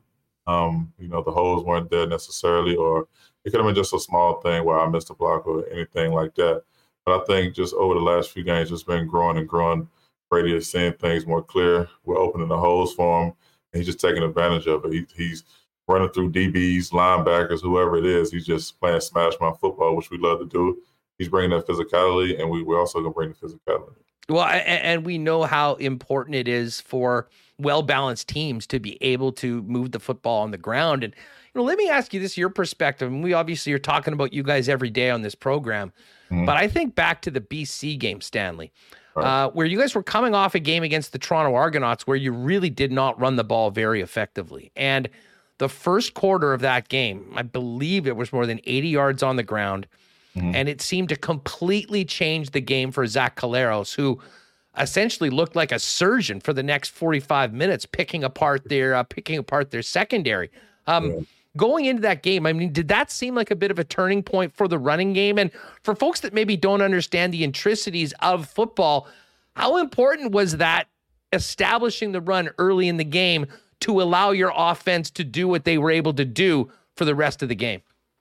I think that game was just one of those games we just decided that we're gonna we're gonna be we're gonna run the ball. I mean, we're gonna be the most physical group out there. Um, it was we knew what type of uh, defense that BC presented, and so we went out there. We wanted to show that we were the best. Um, and then with that running game going, it just opens things up for Zach. You know, they, they're gonna put more people in the box because they want to stop the run game. And then Zach is gonna go out there and do the things that he loves to do.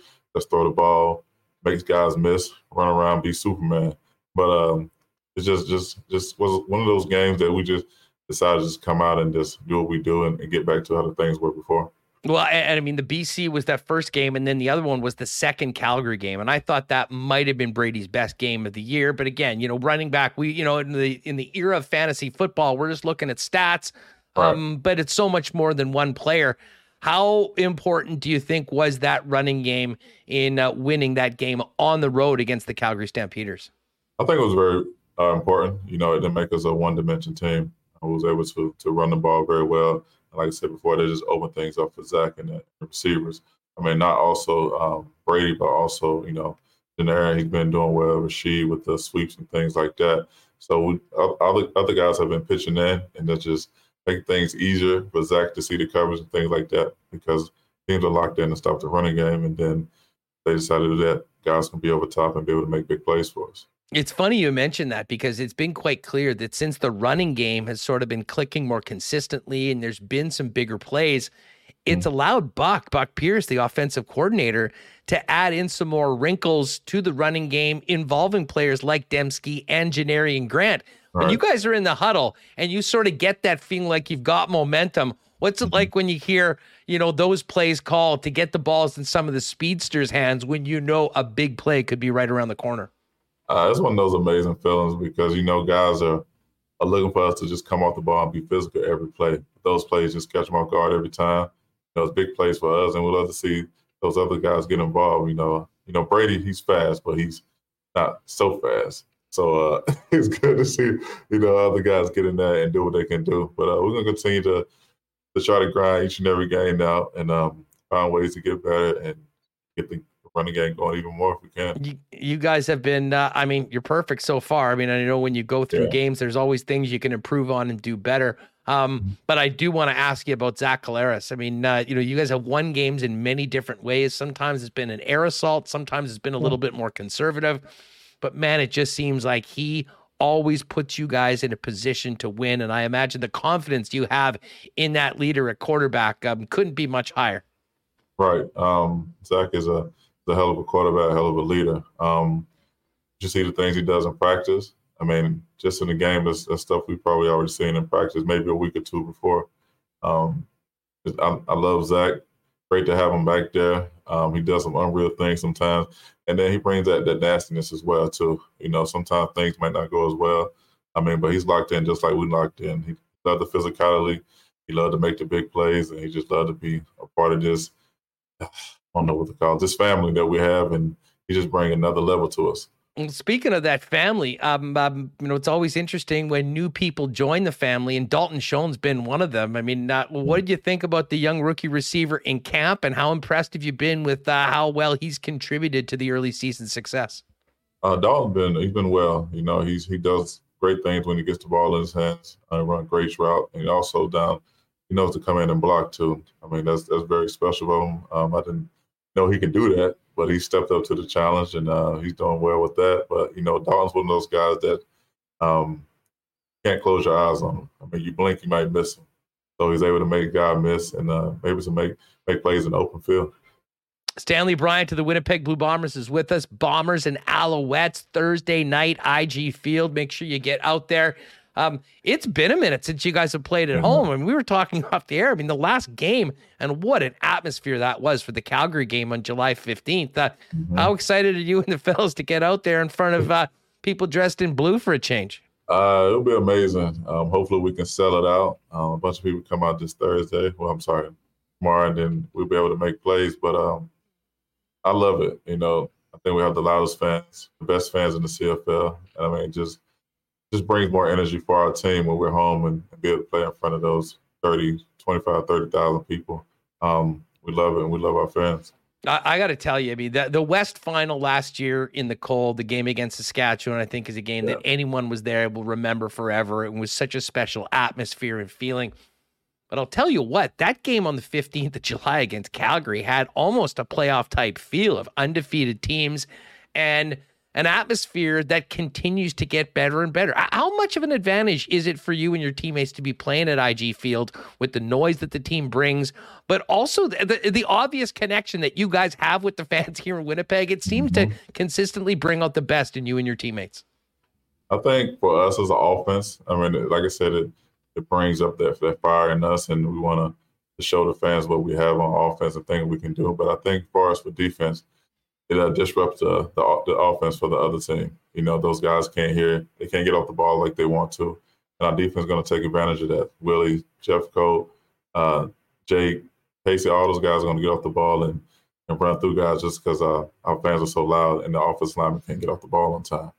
Um, so I know they love playing at home where they can get in there, get some sacks, throw some guys around. But I mean, it's just it's just fun being at IG Field uh, with these fans. I mean, it's you have to. I mean, I know you experienced, but anybody that have anyone else that haven't experienced would be a great experience if you get a chance to get here.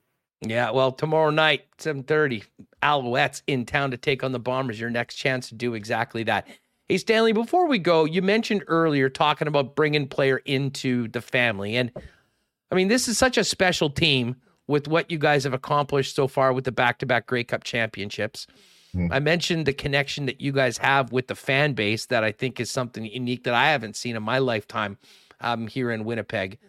Um, but Mike O'Shea and the culture, I mean, you came here as one of the most key signings in Bomber history, mm. but it didn't click right away. Um, when you look back, I mean, if you can take a minute to sort of step away from focusing for the game tomorrow and think about how far you guys have come, what have been the keys to it? I mean, when you, Mike O'Shea, the culture, Kyle Walters, the players, the buy in, it seems like, you know, part of it is great football players, but also special people. And the way you guys play for each other and for the city is, um, is unique. And I think the envy of the CFL. When you look back, how did it all happen? Honestly, I think um, just getting the right guys in on this team. Um, you know, um, I think it starts from up top, from way you know, uh, all the way down to, to Matt G, Darren. Those guys pitch in, and they found a way to get the right guys in the locker room, um, the right attitude, the right players all around us that's going to buy in and know what the the end goal is, and that's that's winning the Grey Cup. And I think since 2015, which was a rough year, but I think 16, 17, each and every year we continue to build bring in one or two pieces, and then at the right time, everything gelled together, and we're able to get a Grey Cup also a Grey Cup last year. So we're just looking to continue to build. Like even the rookies this, this year that's came in, I mean, they they bought into what we love to do, FIFO. Um, want to know each and every week, and if we continue that mindset and that camaraderie in the locker room, we'd be good.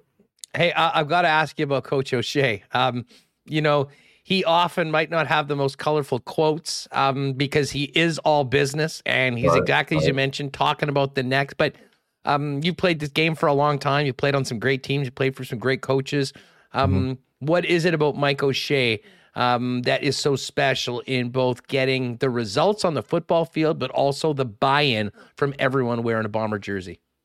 Also, I think that by him being the player that helps as well. Um, he understands what players go through, what they need to go through to get a victory um, each and every week. Um, he's one of those coaches that's going to let the, the players control the team. Um, he's he's going to say things when need to be said, but he believes in his players and his veterans who, who control the locker room and handle things that need to be handled. Um, and I think he's done a great job with that. And then, you know, he's just one of those guys that's always, like you said, about business. But when it's, it's time to get physical and nasty, he can, he can step in and do that as well. So that's what we love about him. Um, he, he, built that all in us, and and we're going to continue to do it. Stanley Bryant's with us. Stanley, just before we go, I mean, we mentioned this crazy schedule that the team has had. I mean, all the travel, the short weeks. Um, but you're nine and zero oh right now. Yeah. Milt Stegall was on with us yesterday, and Milt mentioned he said the biggest opponent for the Bombers is bye week.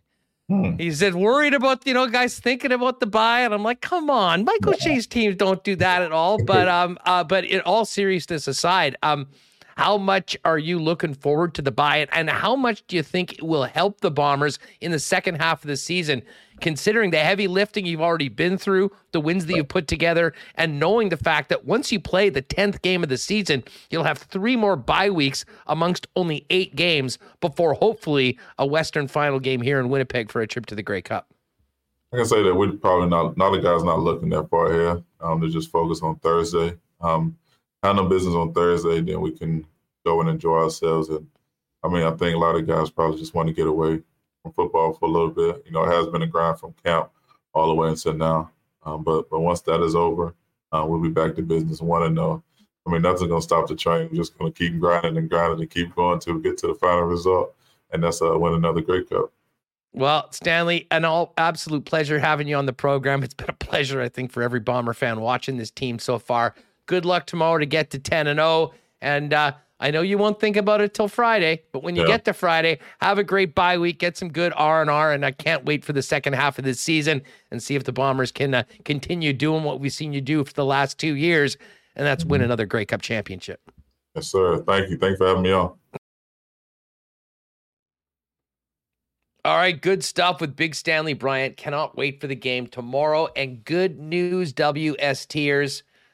We've got some uh, some Jim Beam social passes for the game tomorrow. Now, these are unique. They'll get you into the stadium, but without an assigned seat, and we'll also get you a free Canadian Club and ginger ale, which you already know is the uh, the drink of the summer, just released a few months ago. Um, so Reem, why don't we?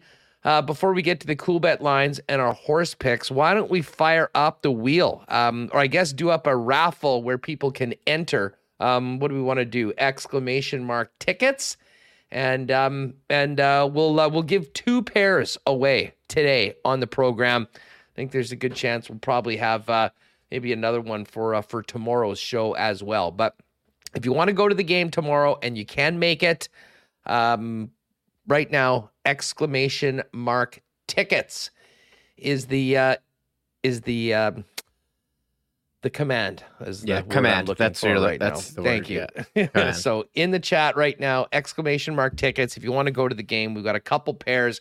And thanks again to our great sponsors at Canadian Club. Of course, you can pick up Canadian Club and ginger ale at your local beer store. Manitoba Liquor Marts as well in six packs. And you can definitely pick it up at the game on Friday and at the Princess Auto Tailgate Zone before. And with these, you'll get entrance into the game as well as a free CC and ginger. So exclamation mark tickets right now. We'll give you a couple minutes to uh, get in there. And uh, while we do that, why don't we uh, get to the Coolbet lines for tonight? Uh, very excited about the golf tournament tomorrow. If you missed our lock shop episode, you can get to all the picks, but uh, still riding with my guys, Tom Kim and Tony Finau, that have given me three straight wins. I'm out on Cam Smith, going to LIV very, very disappointed in Cameron after he started the incredible run of four straight at the Open Championship, uh, like Justin Thomas as well. Uh, you've got all the odds for the uh, FedEx Cup playoffs and the first event, the FedEx St. Jude, there as well. As far as Major League Baseball goes, uh, getaway day, you got four games going on in the afternoon. The Blue Jays will look to salvage something out of this series tonight against the Orioles. Jays are minus 141 favorites, Orioles plus 120. And um, tough luck last night. I was on that special prop of Alek Manoah to get the five strikeout or six strikeouts and the Jays win. Everything was looking good till that damn rain delay in the middle of the sixth inning Oh, um, which uh, which obviously took Manoah out, and um, well, then it didn't end, it didn't end well. And uh, of all people to hit the winning home run, that was uh, that was rough for uh, for Blue Jays fans that remember the uh, the history with uh, with Odor. Um, so you got baseball lines up, golf available, and there's lots of tennis going on as well. All the matches for the National Bank Opener up at Coolbet. And of course, the World Juniors are underway. Sweden is up one nothing on Switzerland. I believe I saw in chat the Jet prospect Daniel Torgersson is the goal scorer for the Swedes tonight. Actually, I guess coming up at five o'clock Winnipeg time, it's Canada and Latvia. Uh, no money line listed. Uh, the spread in that game is six and a half goals for Canada. So uh, you got to bet them to win by seven. And the total in the game is over under eight. Uh, World Juniors, golf, tennis, and of course, tons of NFL futures are all there at Coolbet. And a quick update on the lines for the game. Bombers are down to 11 points. I don't think you're getting a better number than that. If you like the Bombers, jump on that right now. 11 point favorites in the game. Hamilton, one and a half point favorites over the Argos. BC, one and a half point favorites in Calgary. And the Riders gone from five to five and a half point favorites on the road against the Elks. If you've never played a Coolbet before, use the promo code WST for a 100% bonus on your initial deposit up to $200. All right, we do have horse picks to get. We've got a few other topics that we do want to touch on. Uh, I, I know before the uh, before the end of the um, end of the program. Uh, but Reem, how are we looking for the uh, everyone got their entries in for tickets? Uh, why don't we spin the wheel? sure. Wait, don't you want to hear my hot takes on the stuff we haven't talked about while I get this ready?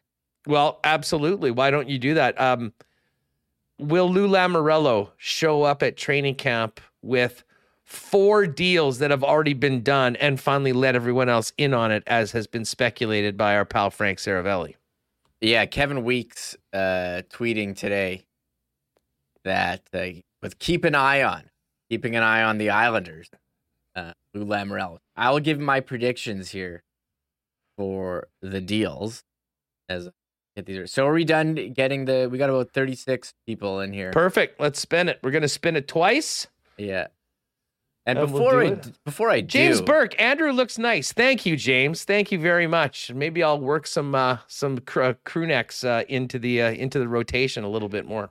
okay, you can pick up one of these, by the way, at Little Brown Jug. Join us September first for the WST Trivia Night. okay. Before I do, I also want to add we're 10, o- 10 subs away from eight k. So uh, hit the red button, hit the thumbs up if you haven't. Yeah, big party show on Friday if we can Oh. get to 8K. And I would imagine we certainly should be able to do that. Um, certainly, if you're in the ticket giveaway that we're doing right now, you've got to be subscribed to win. And you certainly have to be subscribed to win our world famous marble race, which will be taking place on Friday. So if you haven't already, it's completely free. Hit that red subscribe button. And the great thing is, whenever you get onto YouTube, the latest Winnipeg Sports Talk content will be there ready for you um, fresh off of the most recent show if you're not able to join us live. But it's a big, big help to us in spreading the channel, letting more people hear about Winnipeg Sports Talk. So if you can, if you're listening on the podcast, when you have a chance, get onto YouTube, hit the red subscribe button, and uh, you might really enjoy the video portion of the program that you might not get from the daily audio feed just after 3 p.m. Yeah. Also, I will say if you have a comment on today's show as well, or what maybe you're watching it on replay or listening on the podcast, you made it this far. Come on YouTube and leave a leave a comment below. I love responding to all the comments. Polly's always in there. Darren always. always Where, by the way, where's Roscoe? I don't know where Ross. What a situation. I didn't ban him. We've lost. We've lost Roscoe. Hey, James from Jersey has subbed as well. James, thank you very much. You're uh, very popular in the chat, at least with yours truly. A nice compliment on the Little Brown Jug crew neck and a new sub for the channel. It's exactly what we need. All right, let's uh, fire this up. We're spinning this twice. We've got for each winner two Jim Beam social passes for the game tomorrow night. We'll get you in. You won't have an assigned seat, but I'm sure you'll be able to find one. Although uh, there won't be many empty seats because uh, we're gonna have a hell of a crowd tomorrow to see the Bombers hopefully get to 10 and 0. Uh, and again, if you win, what we'll need you to do is um, just send us an email to Winnipeg Sports Talk at gmail.com. And then I'll be able to send you the tickets after the show today. Uh, all right, Reem, who wants to go to the game tomorrow? Okay, I'm putting them in. One second. I'm getting the names ready. We got 37 names. But also, before we do, I got to touch on my uh, predictions for the Islanders, but we can do that after. Yeah, okay, we'll spin, and then Remo has some incredible Islander predictions of what Lou Lamoriello will be Well, we can also. rolling out. Yeah, yeah. We got our. Oh, we have our horse picks too. I see Larry Eloy referencing Oh, yeah. Hot, Hot Linda. And uh, people enjoyed that at the end of the show yesterday. Your I've got. I, yeah, Hot Linda. Hot Linda came in second. Yeah. it was so close. That would have been. I think Hot Linda might get a marble on Friday, anyways, just because of the the impact that Hot Linda made in the in the chat yesterday. Yeah. All right, so Remo's Islanders predictions in a moment, horse picks as well. Uh, but let's make a couple WST viewers on the YouTube channel even more fired up tomorrow night by sending into the game, courtesy of our friends over at Canadian Club.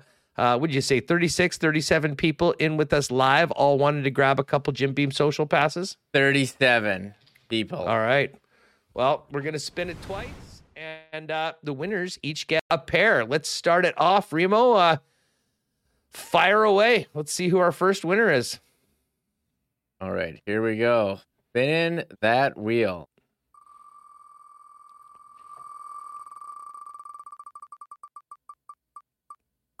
All right. The Gregory. GFL. Gregory, Greg. the the uh, the the ultimate OG. Many of you wonder why we call Gregory caller number one. I will get Gary Lawless on the show to talk about at one point, but we had our first ever show on OB on a Saturday morning when we moved over there, and we thought it would be fun to open up the lines. And before it even got out of our mouth, line one was open, and damn right, Gregory Liverpool was firing hot takes at us on the first ever edition of uh, H and L back on CJOB. So, Greg, way to go! Um, you can DM, DM me if you want. Let me know what uh, where you want me to send the uh, the social passes to, and uh, enjoy the CC and ginger ale as well. I think you'll really like it. All right, so Gregory Liverpool's our first winner. Remo, let's spin it one more time. All right, one more And time. by the way, Gregory also DM me today with three different pictures of himself trying on glasses at the glasses store. I stand by my decision of number one, Greg, although they all look great. if Greg, if Greg wants to get input from the chat, we have his permission. We can, yeah, yeah. we can get the chat to vote. That's a great idea. If Greg wants, if Greg only with his permission. I don't know. I haven't seen his name come Yeah, up in here, we- but I know he's listening. Yeah, yeah, Greg. If you would like us to throw out the picture, uh, we can uh, we can solicit input from uh, people in the chat. But first, let's solicit one more winner from the wheel. Uh, good luck to everyone. We got another pair of tickets. If it somehow ends on Gregory again, we will respin. We're not going to have a double winner. All right, let's go. Oh, nice. Oh, he says like sure. And we got the- Luke. Luke Lahai. Luke, congratulations. Luke, fire us a message uh, uh, with the uh, email you want me to send the tickets to at Winnipeg Sports Talk at gmail.com, and we'll fire you those afterwards. Um, all right. Reem, um, we'll get to the, the this in a minute. Um, two things we want to get to. First, your predictions for the Islanders' four moves, and we should also mention the Max Pacioretty injury, which uh, I sort of glossed over a little bit earlier on. But uh, four moves that they're sitting on announcing. What will they be? Okay, here are the moves, and this is in reference to Kevin Weeks, the People's Insider, tweeting out today. Not a video, just a Islander logo. Keep an eye on. I can't put on a definite, a definitive timeline to them, but I wouldn't be shocked to see at least four transactions with the Islanders coming down the line. Okay, Kadri, I think signing. They were in on Johnny Gaudreau. A lot of smoke from Seravalli, David Pagnotta about Kadri and the Islanders. I think that is going down. So then the other thing, they'd have to shed some salary. So we've heard Anthony Beauvillier in a cap dump. Maybe that's coming. However, however, if it's involving another team, don't you think? Don't you think then we would have heard about it? But we'll we'll wait and see. And then the other one, uh, Noah Dobson's an RFA. I think that is another. That'll that'll be one of that's done already for sure. I think and that- Kiefer Bellows as well. And yeah, maybe maybe that's the other one. I was gonna say another. I want to get more fun, like Kiefer Bellows doesn't exactly move the needle. Um, no offense to him, but not. Oh, not but And uh, Romanov as well. oh Romanov, I didn't see his name on there. Maybe that's a name too. Let me just pull it up. Yeah, well, of course they traded him. Uh, they traded for him at the um, at the deadline or So at, maybe at- it's- at the draft. Maybe it's just four signings then, because I feel like if it was a trade, Yeah, you would you would it involves another team. Like this is just Yeah. strictly Lou. yeah. Lou stuff. can sign his contracts and stick them in a drawer. Um, but if you're actually trading players with another Yeah, team in the NHL, they everyone else sort of works a little differently than uh, than Lou. So- it's not a trade as of September first. Okay, sorry. So it is. Let's go with Kadri, Dobson, Romanov, and Bellows. Those are the four. So they basically just said they've signed their RFAs plus Ka- maybe Kadri, then maybe there's a trade, or they haven't signed Kadri. We're just speculating. It's August August 10 here, so uh, we'll have to keep we'll keep an eye on it. We'll keep an eye on it. We will, as per as per the People's Insider, Kevin Weeks. Um, the other thing we should touch on is this injury to Max Pacioretty. Um, Achilles tendon surgery is going to be out six months. I, I'll be honest, I was a little surprised to see Pacioretty is 33. I always thought he was a little bit younger. Um, but he was sort of found money for the for the Carolina Hurricanes to get a player like that coming in on a one year deal.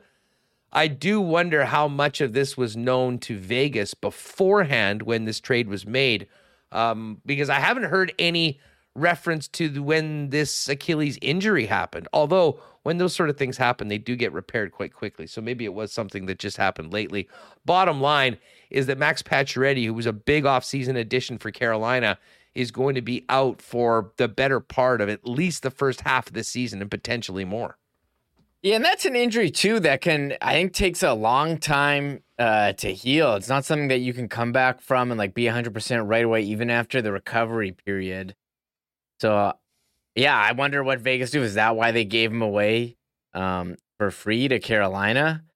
That whole thing is kind of puzzling to me. And so what is Carolina going to do? They signed they signed Marty Necas yesterday. I couldn't find the terms Um, Three, term- two years, three, uh, three mil a season. Okay, pretty so good, I- pretty good value for a player, obviously in RFA. So we didn't have, uh, didn't have a ton of rights. Yeah, so we'll see what happens with Carolina if you he comes back late. You know, he's on LTIR and he comes back for the playoffs. I think it could be a, a you know boom for them, but uh, I'm not sure about Pacioretty. He was banged up like on and out of the lineup the last couple of years. Uh, Huss. I mean, when he's in, he's good, but uh, he's been hurting. I wonder if this is going to be a uh, affect him long term. No, it's a uh, it is a very good point. That'll be something we'll uh, talk some more pucks. Certainly next week, um, you know, we'll start getting into uh, some NFL previews, but we'll also start doing some uh, maybe team previews with uh, some uh, of our friends around the league, covering other teams outside of our main focus here in the Winnipeg Jets. And waiters, waiters twenty seven asking, is Kadri to NYI a real or fake rumor? It's a real rumor Yeah, I think it's a real one. like the the rumor is real, uh, as they said. Whether uh, whenever we find out whether it is No, that's a real rumor. Hashtag confirmed. That then it would be information and not a rumor anymore. So Well, I think Frank Seravalli was saying that he's he was heard about them offering him a contract, but never. And then David Pagnotta was tweeting about it as well. David Pagnatta. No, that's not how it's pronounced. That's what Jim Toth uh, pronounces it. You know, the fourth period on Twitter. We have him on, but uh, yeah, he's tweeting about a possible rumors there. So it's not some person with ten followers tweeting about it. Yeah. All right. Uh, anyways, congratulations to Greg and congratulations to Luke. Hit us up. We'll get you those Jim Beam passes for the game tomorrow. You and a friend will hopefully enjoy a 10th win of the season for the blue and gold.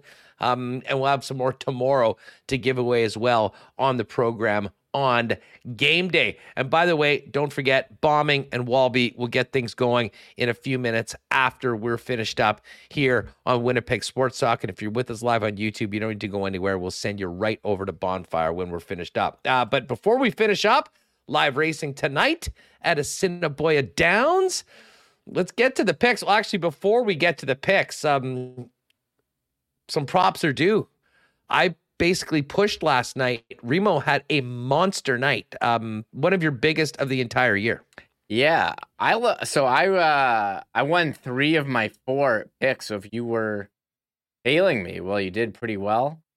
Uh, I don't know if I advised that based on my season record, but hey, I was I've had a couple big nights. This was my second biggest one. I was up. uh Well, I won. I think I took home just over sixty, and so I was up over forty. And the gap between you and I and our duel at the Downs, you're up like a hundred bucks on me. So as we saw yesterday, I can make that up quick. You were, well, you had a pretty good day too. You were even. So Yeah, I had a couple wins. I mean, we were both on that parlay on the two wit horses, which was uh, which was nice. Um, anyways, let's get to the selections for this evening. I am starting it off in race number two, and I've got a four dollar bet on number two to win. That oh, is it button mushroom? No, sorry, number four. Back in that action. Just want to make sure. yes, No, back in that action. I'm on wrong. Sorry, I'm on Wit nine. Of course, I'm on Wit nine. I'm- I think I'm Wit also- the name. I'm usually on Wit nine. So Wit nine is my first pick in race number three. Uh, we've got horse number four, and that is arrogance. And I had to pick that just because any old school wrestling fan that remembers Rick the Model Martel with his uh, his jar that he would spray into the crowd of his own signature perfume called Arrogance, I uh, had to had to bet on that one. Shout out to Rick Martel. Uh, race number four, we've got horse number two to win, and that is sorry, I not on race four. That's race four. Wits Gato. Race number five, we are going with horse number five to win. And that is astonishing tweet. Many people were astonished by my tweet of the barbecue bowl from the Goldeyes game last night. And uh, I'm finishing it up. Race seven, we're going swinging for the fences. A $1 triactor box with rate horses four, six, and eight. Missing the point, Barbie's Quest, and Wit's Memories. So uh, there you go. There's my 20 for tonight, Remo. What uh, what are you coming back with?